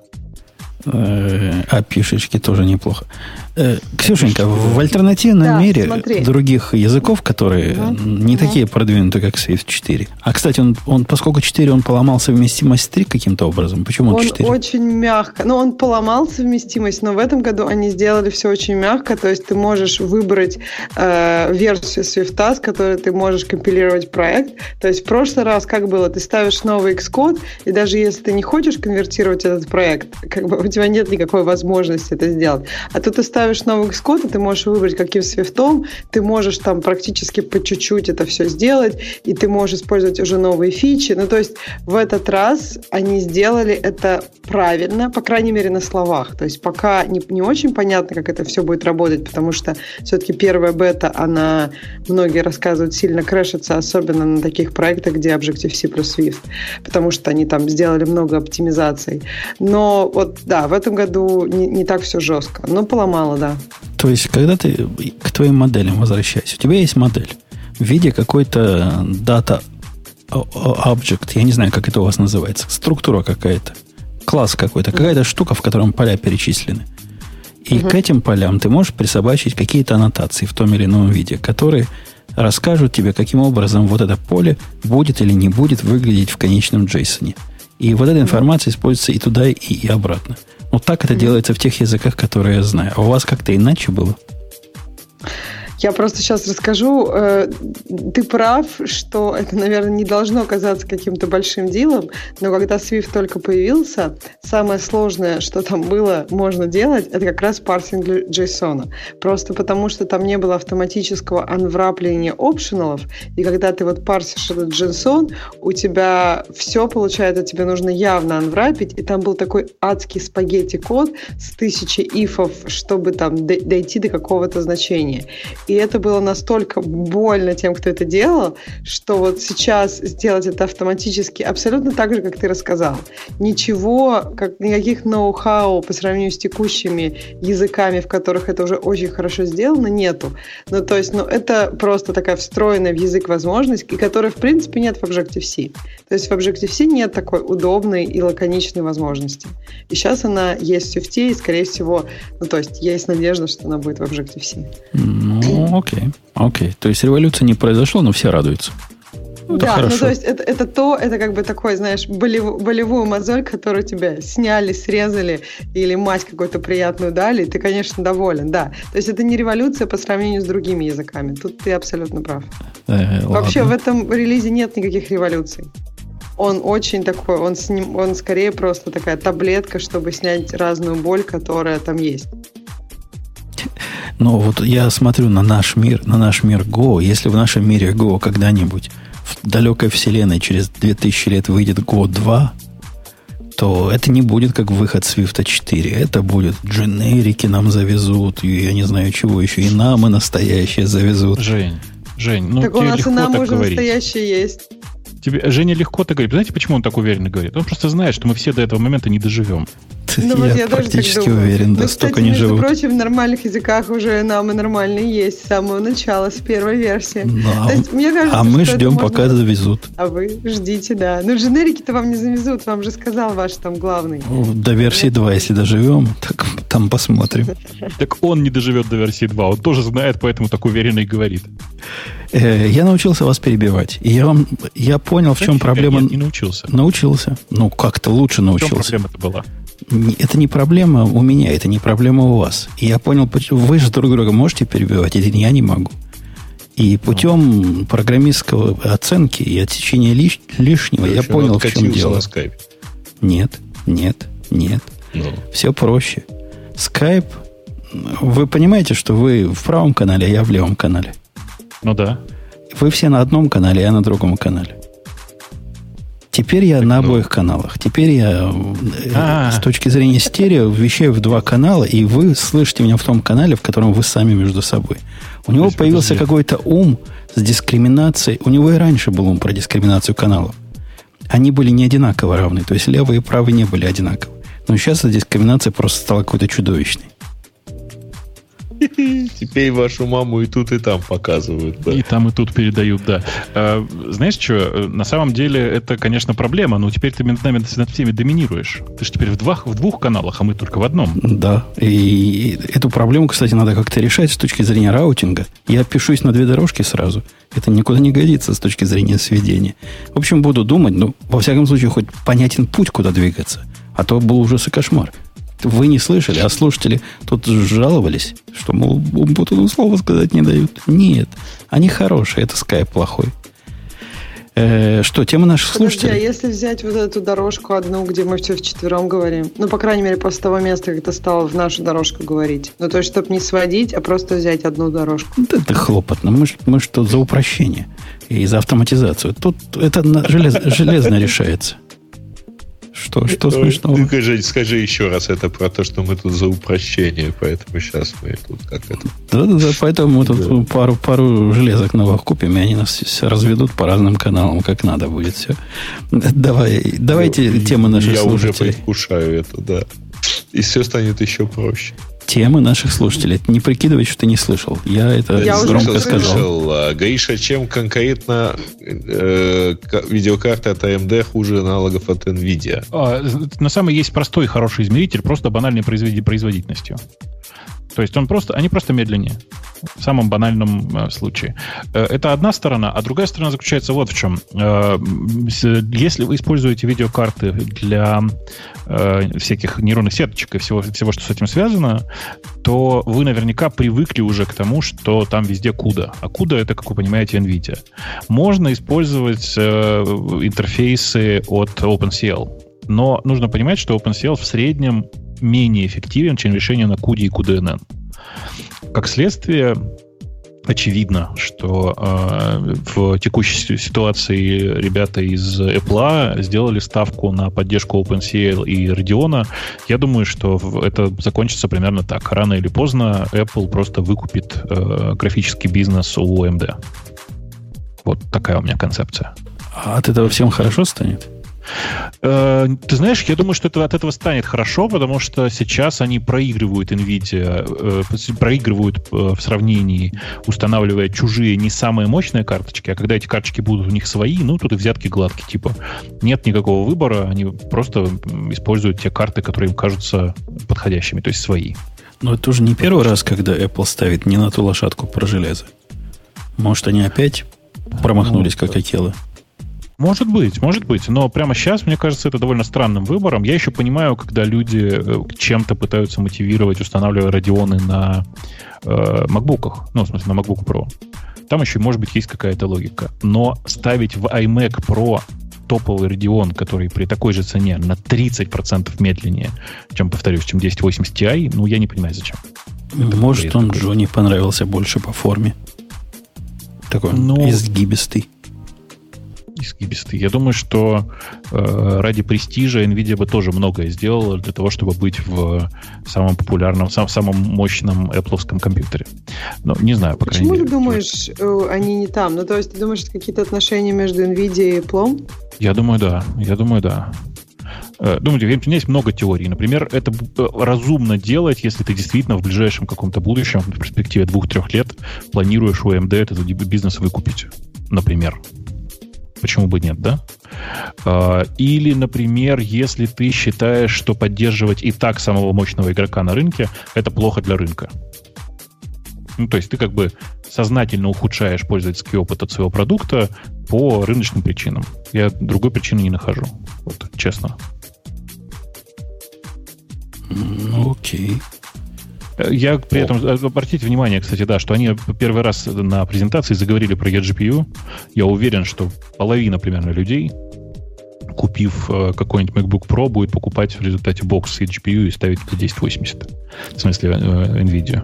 Половина людей из твоего круга общения. Не половина всех людей. Да, конечно. Половина людей, которые занимаются системами, которым интересны нейронные сети, например. Потому что, видите ли, Metal теперь поддерживает eGPU, и непонятно, будет ли он работать с NVIDIA хоть когда-нибудь, но, по крайней мере, через Thunderbolt можно будет ходить с CUDA. Тогда. Я надеюсь на это, по крайней мере. Окей. Так, следующие две новости, на самом деле, они примерно про одно. Это законопроект про анонимайзеры и VPN в Думе. Вот. И катавасия вокруг Роскомнадзора. Точнее, вокруг блокировок. Ну, не знаю. Первая история про VPN, она на самом деле не про запрет анонимайзеров и VPN. Она про запрет сервисов, которые позволяют тебе заходить на запрещенные сайты. Понимаете, да, разницу? Ну, да. То есть корпоративные VPN, там, насколько я понимаю, исключаются из осмотра. Дело даже не в этом. Но, типа, вот я используюсь каким-нибудь HideMyAss в качестве VPN. Да? Это приятные мне ребята, которые делают удобный для меня VPN-сервис. При этом пользуюсь я им в первую очередь из соображений безопасности, а не для того, чтобы ходить на заблокированные сайты. Безопасности в смысле, чтобы, когда я пользуюсь публичным Wi-Fi, нельзя было проснифить мой трафик. И всякое такое. И, собственно, вот законопроект, который внесен, он как раз про это. Про то, что давайте VPN-сервисы будут подчиняться тем же правилам, что и обычные провайдеры, блокируя у себя те сайты, к которым с территории Российской Федерации доступ запрещен. Ну, как вы понимаете, здесь проблема не в VPN. VPN-сервисов, расположенных на территории Российской Федерации, как я понимаю, очень немного. Вот. Да нет, все VPN-сервисы распределенные просто. Ну да. Вот. Я имею в виду там юридически расположенных. Тоже не очень. В этом смысле. Ну, короче, я на это смотрю так. Это законопроект, который заставляет VPN-сервисы, которые предоставляют платные услуги, по большому счету, в первую очередь, заниматься тем, что блокировать те сайты, которые запрещены на территории Российской Федерации. Заблокированы Роскомнадзором. При этом, конечно же, вы можете пойти в Amazon, там, в DigitalOcean, в любой сервис и там поднять себе одной кнопкой OpenVPN и не париться.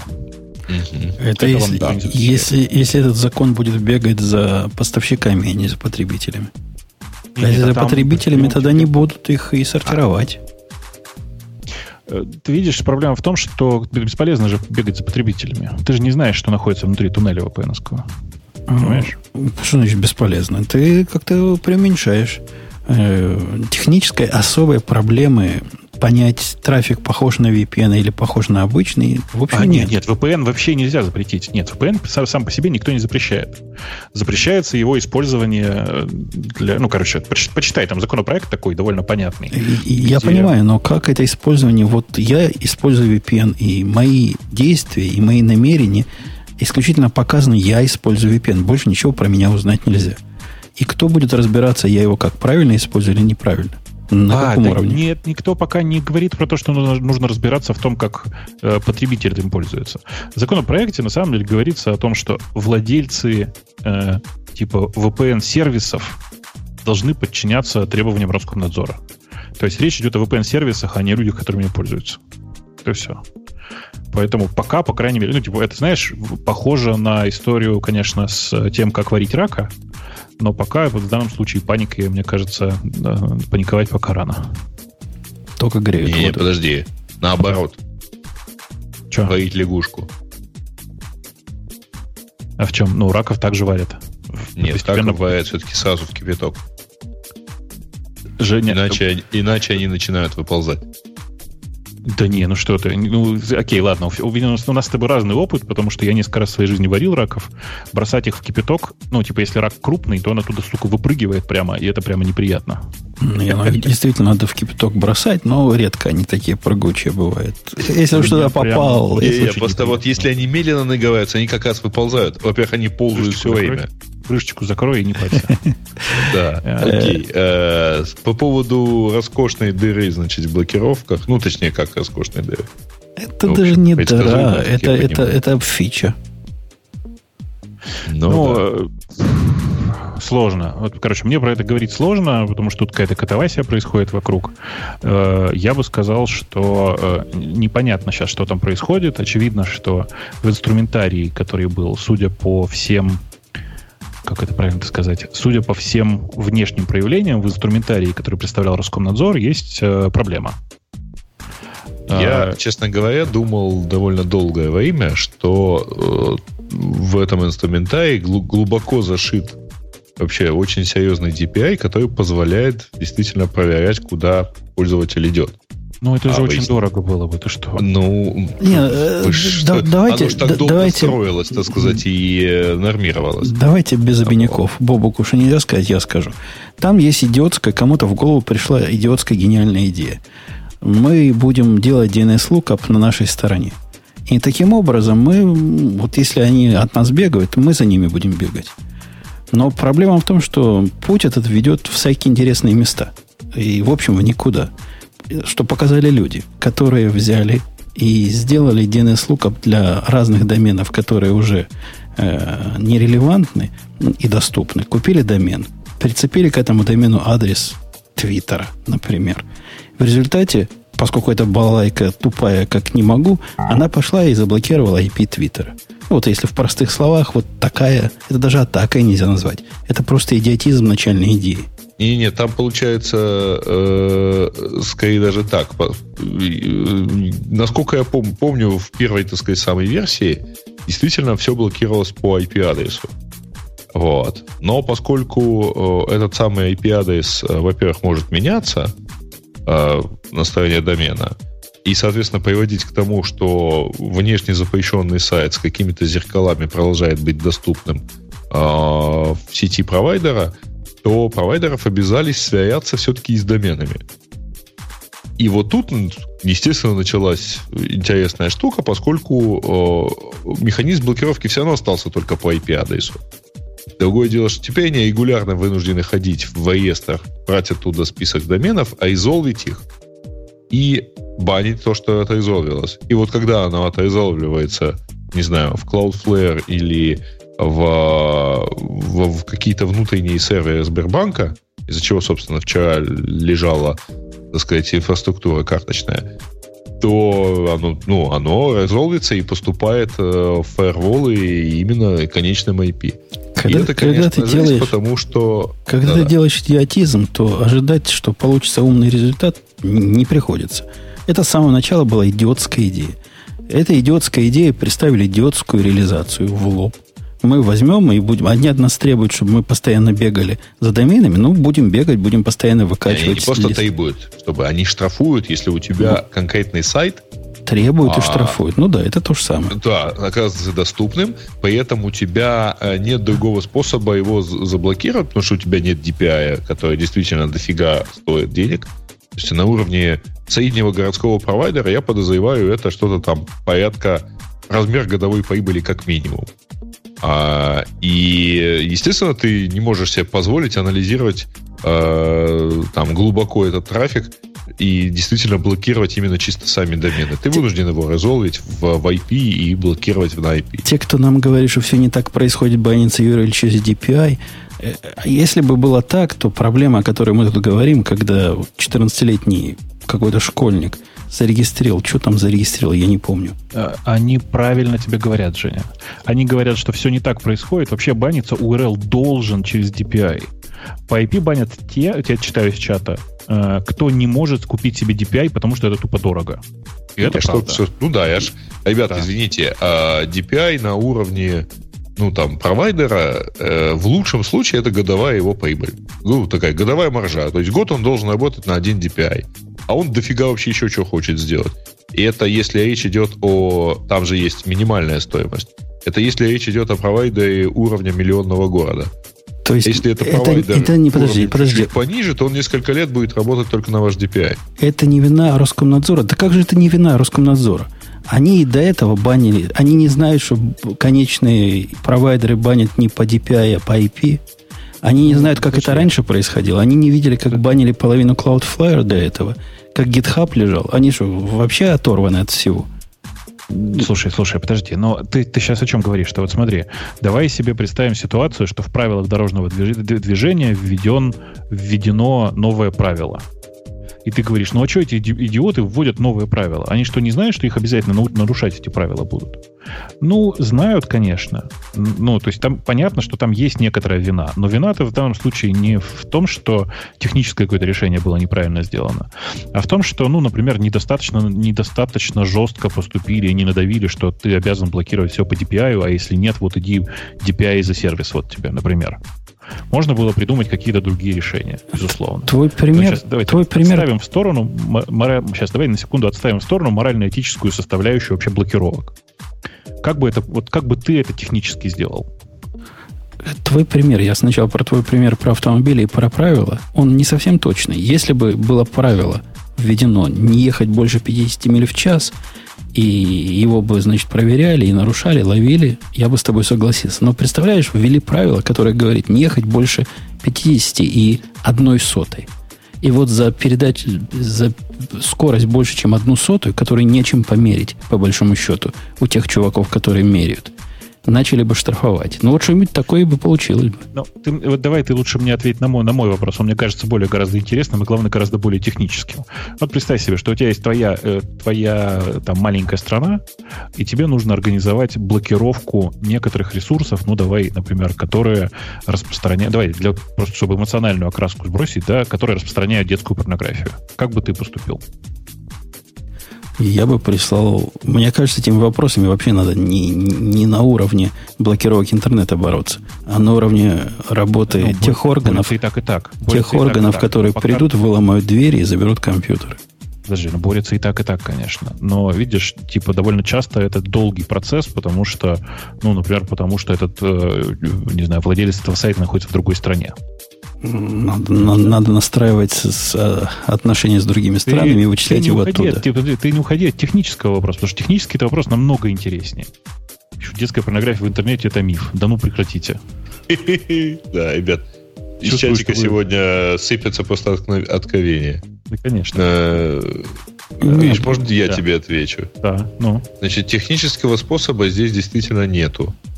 Потому что технический способ блокировать доступ к определенной информации только потому, что ты не можешь добраться до ее источника, это как, в связи с подозрением на наличие высокого светловолосого мужчины-педофила, в какой-то окрестности, давайте на всякий случай запоем в камеру всех высоковолосых мужчин. Слушай, ты опять про этическую сторону вопроса. Меня этическая сторона не интересует, она просто давно пережевана, и мы все про нее уже много раз говорили. Меня интересует реальный практический вопрос. Вот есть такая необходимость, и она не морально-этического плана, а технического. Ограничить доступ к некоторым сайтам. Но у тебя есть два варианта, правильно, по большому счету? У тебя есть сайт, который сидит в открытом интернете, который не особо скрывается. В Эквадоре, например. Да. И что-нибудь не то показывает. Но если он HTTP-сайт, с ним вообще вопросов нет. С ним все понятно. HTTP-сайтов вообще не существует уже в природе. Это меньше, чем ЦП в интернете, я думаю. Ну что, половина вроде... Нет, подожди, есть. Вроде вы говорили, половина HTTPS проникновения. Хорошо, ладно. Ну, давай себе представим, что все-таки это HTTPS, а не какой-то банальный HTTP. Как-то. Теперь HTTPS. Ну, а чего ты с ним можешь сделать технически? Ну, не знаю. Мне кажется, что единственное решение, которое здесь есть, это то, которое внедрено в Китае. Вот, по-честному, если... И мне это очень не нравится, потому что если это решение будет внедрено, я чувствую, что я буду менять работу. В смысле, ну, понимаешь, да, логику? Там же в Китае как? Там один большой фаервол и, по сути, одна большая прокся. И как бы все. Ну, ты проблем. Знаешь, при этом вот же в чем прикол-то. Мне вот рассказывали, что страдают от этой прокси туристы, ну, у которых не работает Facebook. Ты понимаешь, что у нас в стране туристов меньше, чем даже у вас? И я к тому, что все остальные местные, так сказать, живут в этой... Во-первых, не то чтобы даже страдают, вот, но прекрасно ее еще и обходят. Не, ты сильно преувеличиваешь. Это отдельный геморрой. Это все равно, что сказать, что в России каждый может пользоваться Тором или VPN. Это не так. Ну, есть, наверное, там типа 7% людей, которые могут это делать. А для всех остальных это проблема, но на самом деле они эту проблему не чувствуют, потому что внутренний рынок настолько большой, что, в принципе, в Китае внутри есть все. У нас так не получится. Поэтому мне кажется, что нужно придумывать какие-то другие способы. Он пишет, у крупных провайдеров же есть DPI. Да, но проблема-то на самом деле в том, что мелких провайдеров очень много. И, ну, им же тоже надо как-то жить. Короче, мне кажется, что можно найти техническое решение у этой проблемы, но пока они мне все очень не нравятся. Они меня все очень пугают. Здоровее будет не искать техническое решение проблемы, решение которой не лежит в технической плоскости. Ну, они же одновременно занимаются во всех плоскостях этим. Ты же не думаешь, что это так происходит, что там типа... Вот там тебе предлагают решение, кстати, Гриш. Все перевести законодательно на IPv6, тогда у каждого сайта будет личный IP. А мне, кстати, кажется, что это будущее интернета, причем довольно близкое. В смысле, я не шучу сейчас. Я прямо уверен, что довольно скоро это произойдет. Там в перспективе 10 лет реально у каждого сайта будет свой собственный IPv8, потому что IPv6 уже окажется слишком мало. Ну, то есть прям как-то должно быть. О, класс! Вы читаете, нет, в чат? А еще в паспорте гражданина закрепить личный IPv6 адрес. Вот это прямо космос. Ну, ребята, почему космос? Ну, отличная идея просто. Ну, то есть ты правда не знаешь, да? В Беларуси, если ты хочешь выделенный IP, IPv4, то ты регистрируешь его на себя паспортом. В паспорт тебе его не вписывают, но другого способа получить выделенный IP у провайдера нету. Нет, у твоего личного, домашнего. Да не, мне кажется, что все гораздо круче. Просто нужно... Ребенок рождается, ему нужно под кожу вшивать его личный идентификатор. А если у меня 4 IP, ну, 4 устройства... Сколько можно вообще иметь IP-адресов? Не, IP-адресов ты можешь иметь сколько угодно. Я про другое, про то, что у тебя есть свой личный идентификатор. Версия с IPv6 мне не очень нравится, потому что слишком много... Мне нравится вот следующая, скорее подсеть. Да мне надо никакой подсети. Тебе надо UID какой-то вшить, а уж по нему кто надо найдет, все твои подсети. Конечно, я думаю, что просто идентификатор надо вшивать и им авторизовываться. Причем, знаешь, представляешь, как круто. Ну, то есть, это же круче даже, чем фингерпринт. Ты просто подходишь к компьютеру, и он разблокируется, потому что ты к нему приблизился, да еще и разблокируется твоим идентификатором. Только его вшивать нужно куда-то не в руку, потому что если руку оторвало, понимаешь, да? То есть где-то надо в мозг. В районе лба. Будешь прислоняться лбом. Друзья, если лоботомию сделали. Я понимаю, что конкретно тебе, человека это волновать уже не будет. Я только хотел сказать, да. Почему тебя это волновать будет? Пишет, только чипование людей спасет ситуацию. Вот я прямо согласен. Вот реально, кроме шуток. Чипование людей и прямой джек для соединения с единой информационной сетью, двухметровой толщины провода медные, которые ведут к суперкомпьютеру, который находится в Антарктиде или в Арктике, я уж не помню, как там было у Азимова. И вот это вот все. По-моему, ты матрицу только что посмотрел. Следующая тема игры. С двухметровым джеком.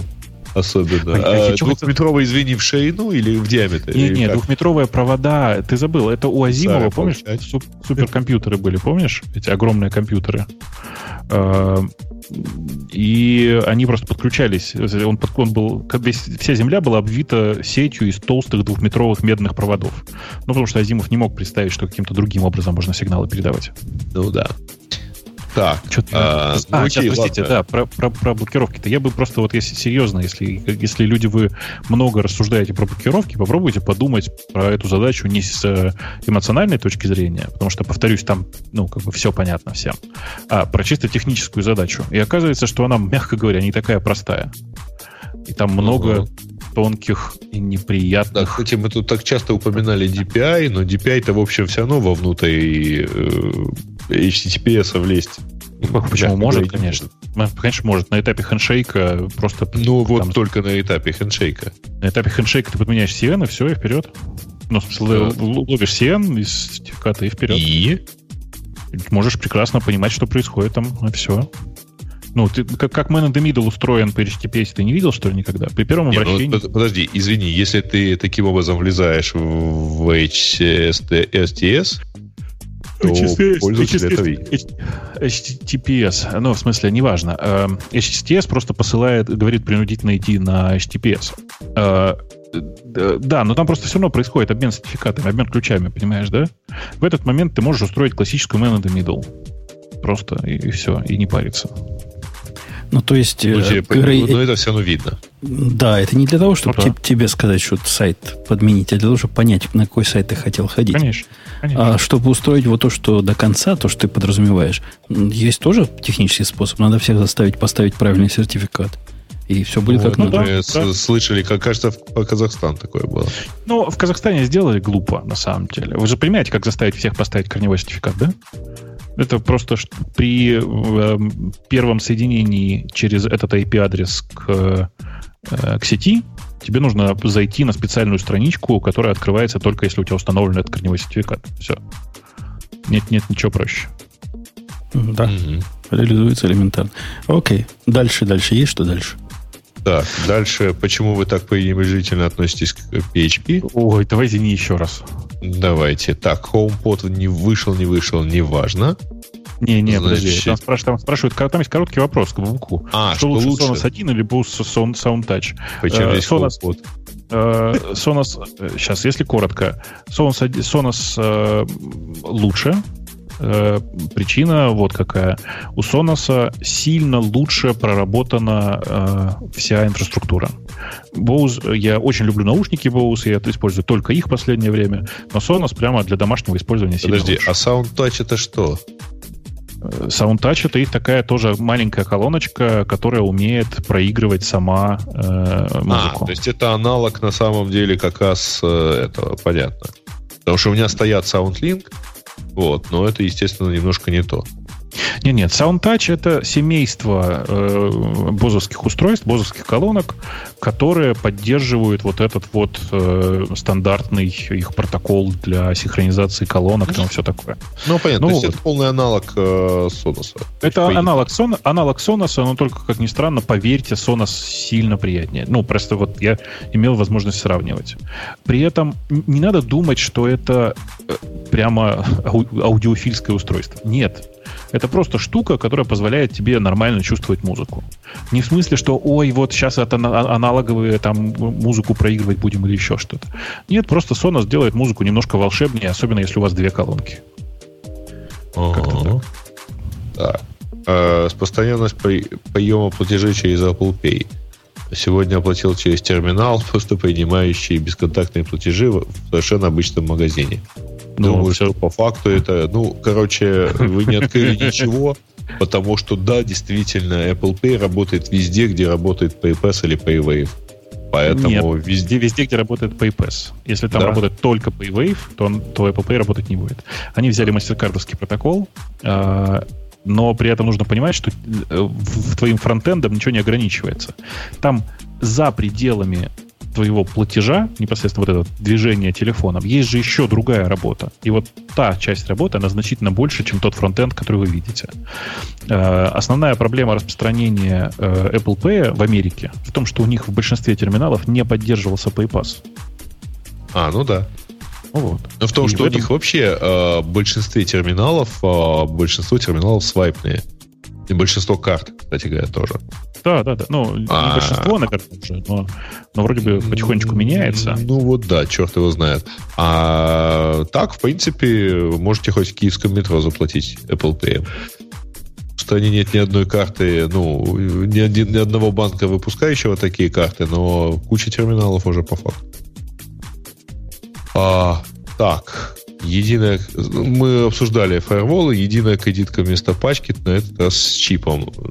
По-моему, почти все эти проекты успешно загнулись. Правда же, да? Да, но они загнулись, потому что не смогли заделиверить продукт, понимаешь? А, ну да. То есть в этом в основном проблема была. Fuse Card, ребята, очень интересные. Отличаются они от предыдущих тем, что они не... они с чипом. Они поддерживают карты с чипом. Я не понимаю пока как. То есть я физически не понимаю, как они будут заниматься реализацией чужих чипов. Подтягивать до себя чужие чипы. Тем не менее, я не стал в них вкладываться. Они собрали свои деньги для того, чтобы запуститься. Если они это сделают, я там готов буду кучу карточек на них перевести, потому что, я бы такую карту хотел. Но я пока не очень верю в то, что это возможно, если честно. Пока они это делают, я уеду окончательно. Подожди, а ты прочитал, потому что они пишут, что у них вообще эта штука возможна, но он не будет работать, пока соответствующие банки не согласуют это. Нет, я понимаю, там, это классический EMV-чип, и, этот EMV-чип, им нужно будет договариваться с каждым банком, все такое, Я понимаю. Я про это и говорю, что если они смогут договориться с некоторым количеством банков, то это будет круто. Пока с этим количеством банков успешно договорилась Apple, и как вы, наверное, замечаете, я не знаю, замечаете вы или нет, я перестал практически доставать карточку из кармана. Мы замечаем, нам отсюда видно. Но у меня очень прикольно устроена жизнь. В прошлом году я потратил... Я просто считаю. Я в прошлом году потратил 44, что ли, тысячи рублей в кэшем. Все остальное было карточки или телефоны. И это очень большой прогресс. В этом году я уверен, что я потрачу, 1200, наверное, в кэше, судя по прогрессу. До текущего момента я потратил что-то 800, что ли, рублей в кэше. Но ты хочешь сказать таким замысловатым образом, что Apple Pay везде принимают? В России Apple Pay принимают практически везде. Там, где не принимает Apple Pay, принимают просто карточки. Но при этом Apple Pay, мне кажется, прямо сейчас рвет просто всех. Всех вокруг. Я не в смысле конкретно Apple Pay. Есть у Google платежи, есть у Samsung, вот LG недавно запустили, LG Pay. Как я тут удачно пошутил, скоро в автомобиле встраивать будут. Вот мне очень нравится концепция Lada Pay, знаешь. Подъезжаешь, такой, как ты подносишь ведро с болтами к автозаправке и расплачиваешься. Да. Так вот, мне кажется, бесконтактные платежи прямо рулят и очень активно сейчас двигаются, и мне это страшно нравится. Вообще они рулят не так сильно, как вот вокруг меня. Они действительно практически везде я могу заплатить, везде плачу Apple Pay, но это все еще экзотика. Мы что, дикие, у нас же чипованные карты только появились. Вот. Да. В Америке реально на меня смотрели круглыми глазами. О, оно работает. То есть я очень смешно. В Санта-Барбаре в Whole Foods зашел, расплатился телефоном, они на меня такие смотрят. О, оно работает. Да, прикольно. Да ладно, в Whole Foods единственное место... Мне кажется, я хотела просто добавить. В Whole Foods единственное место, где на тебя не так дико смотрят, когда ты вообще порываешься это сделать. В остальных местах тебе скажут, уберите телефон от этой штуки. Слушай, или что-нибудь такое. А вот девушка, с которой я был, расплатилась с помощью Apple Watch, и это прямо вызвало у них вопросы. Потому что этого они вообще не видели. Короче, я что хочу сказать? Я хочу сказать, что в Америке действительно проникновение платежей с помощью телефонов и устройств меньше, чем в России. Связано это не с тем, что мы такая прогрессивная страна, а с тем, что у нас гораздо позже в магазинах появились эти терминалы. Большая часть из них поддерживала PayPass. Поэтому нам повезло. Что, сворачивать или есть еще темы? Не, я думаю, что пора сворачивать. Там уже дальше не то. Вот. Давайте сворачивать. Ну, давайте сворачивать. Был длинный, сложный и болезненный подкаст. Следующий будет еще длиннее, еще сложнее, еще болезненнее, как обычно. У нас есть тут DigitalOcean, скажет свое слово, который молодец. Запомните, в этот раз DigitalOcean был молодец. А вам всем пока. Пока. Это шоу создано при поддержке DigitalOcean. DigitalOcean – провайдер доступного облачного хостинга. Всего за 55 секунд и $5 в месяц вы можете создать свой облачный сервер в одном из дата-центров, расположенных в Нью-Йорке, Сан-Франциско, Амстердаме и Сингапуре, и управлять им с помощью простой, интуитивно понятной панели управления или воспользоваться мощным API. Начните прямо сейчас. Введите промокод radio-t при регистрации и получите $10 бонуса на аккаунт.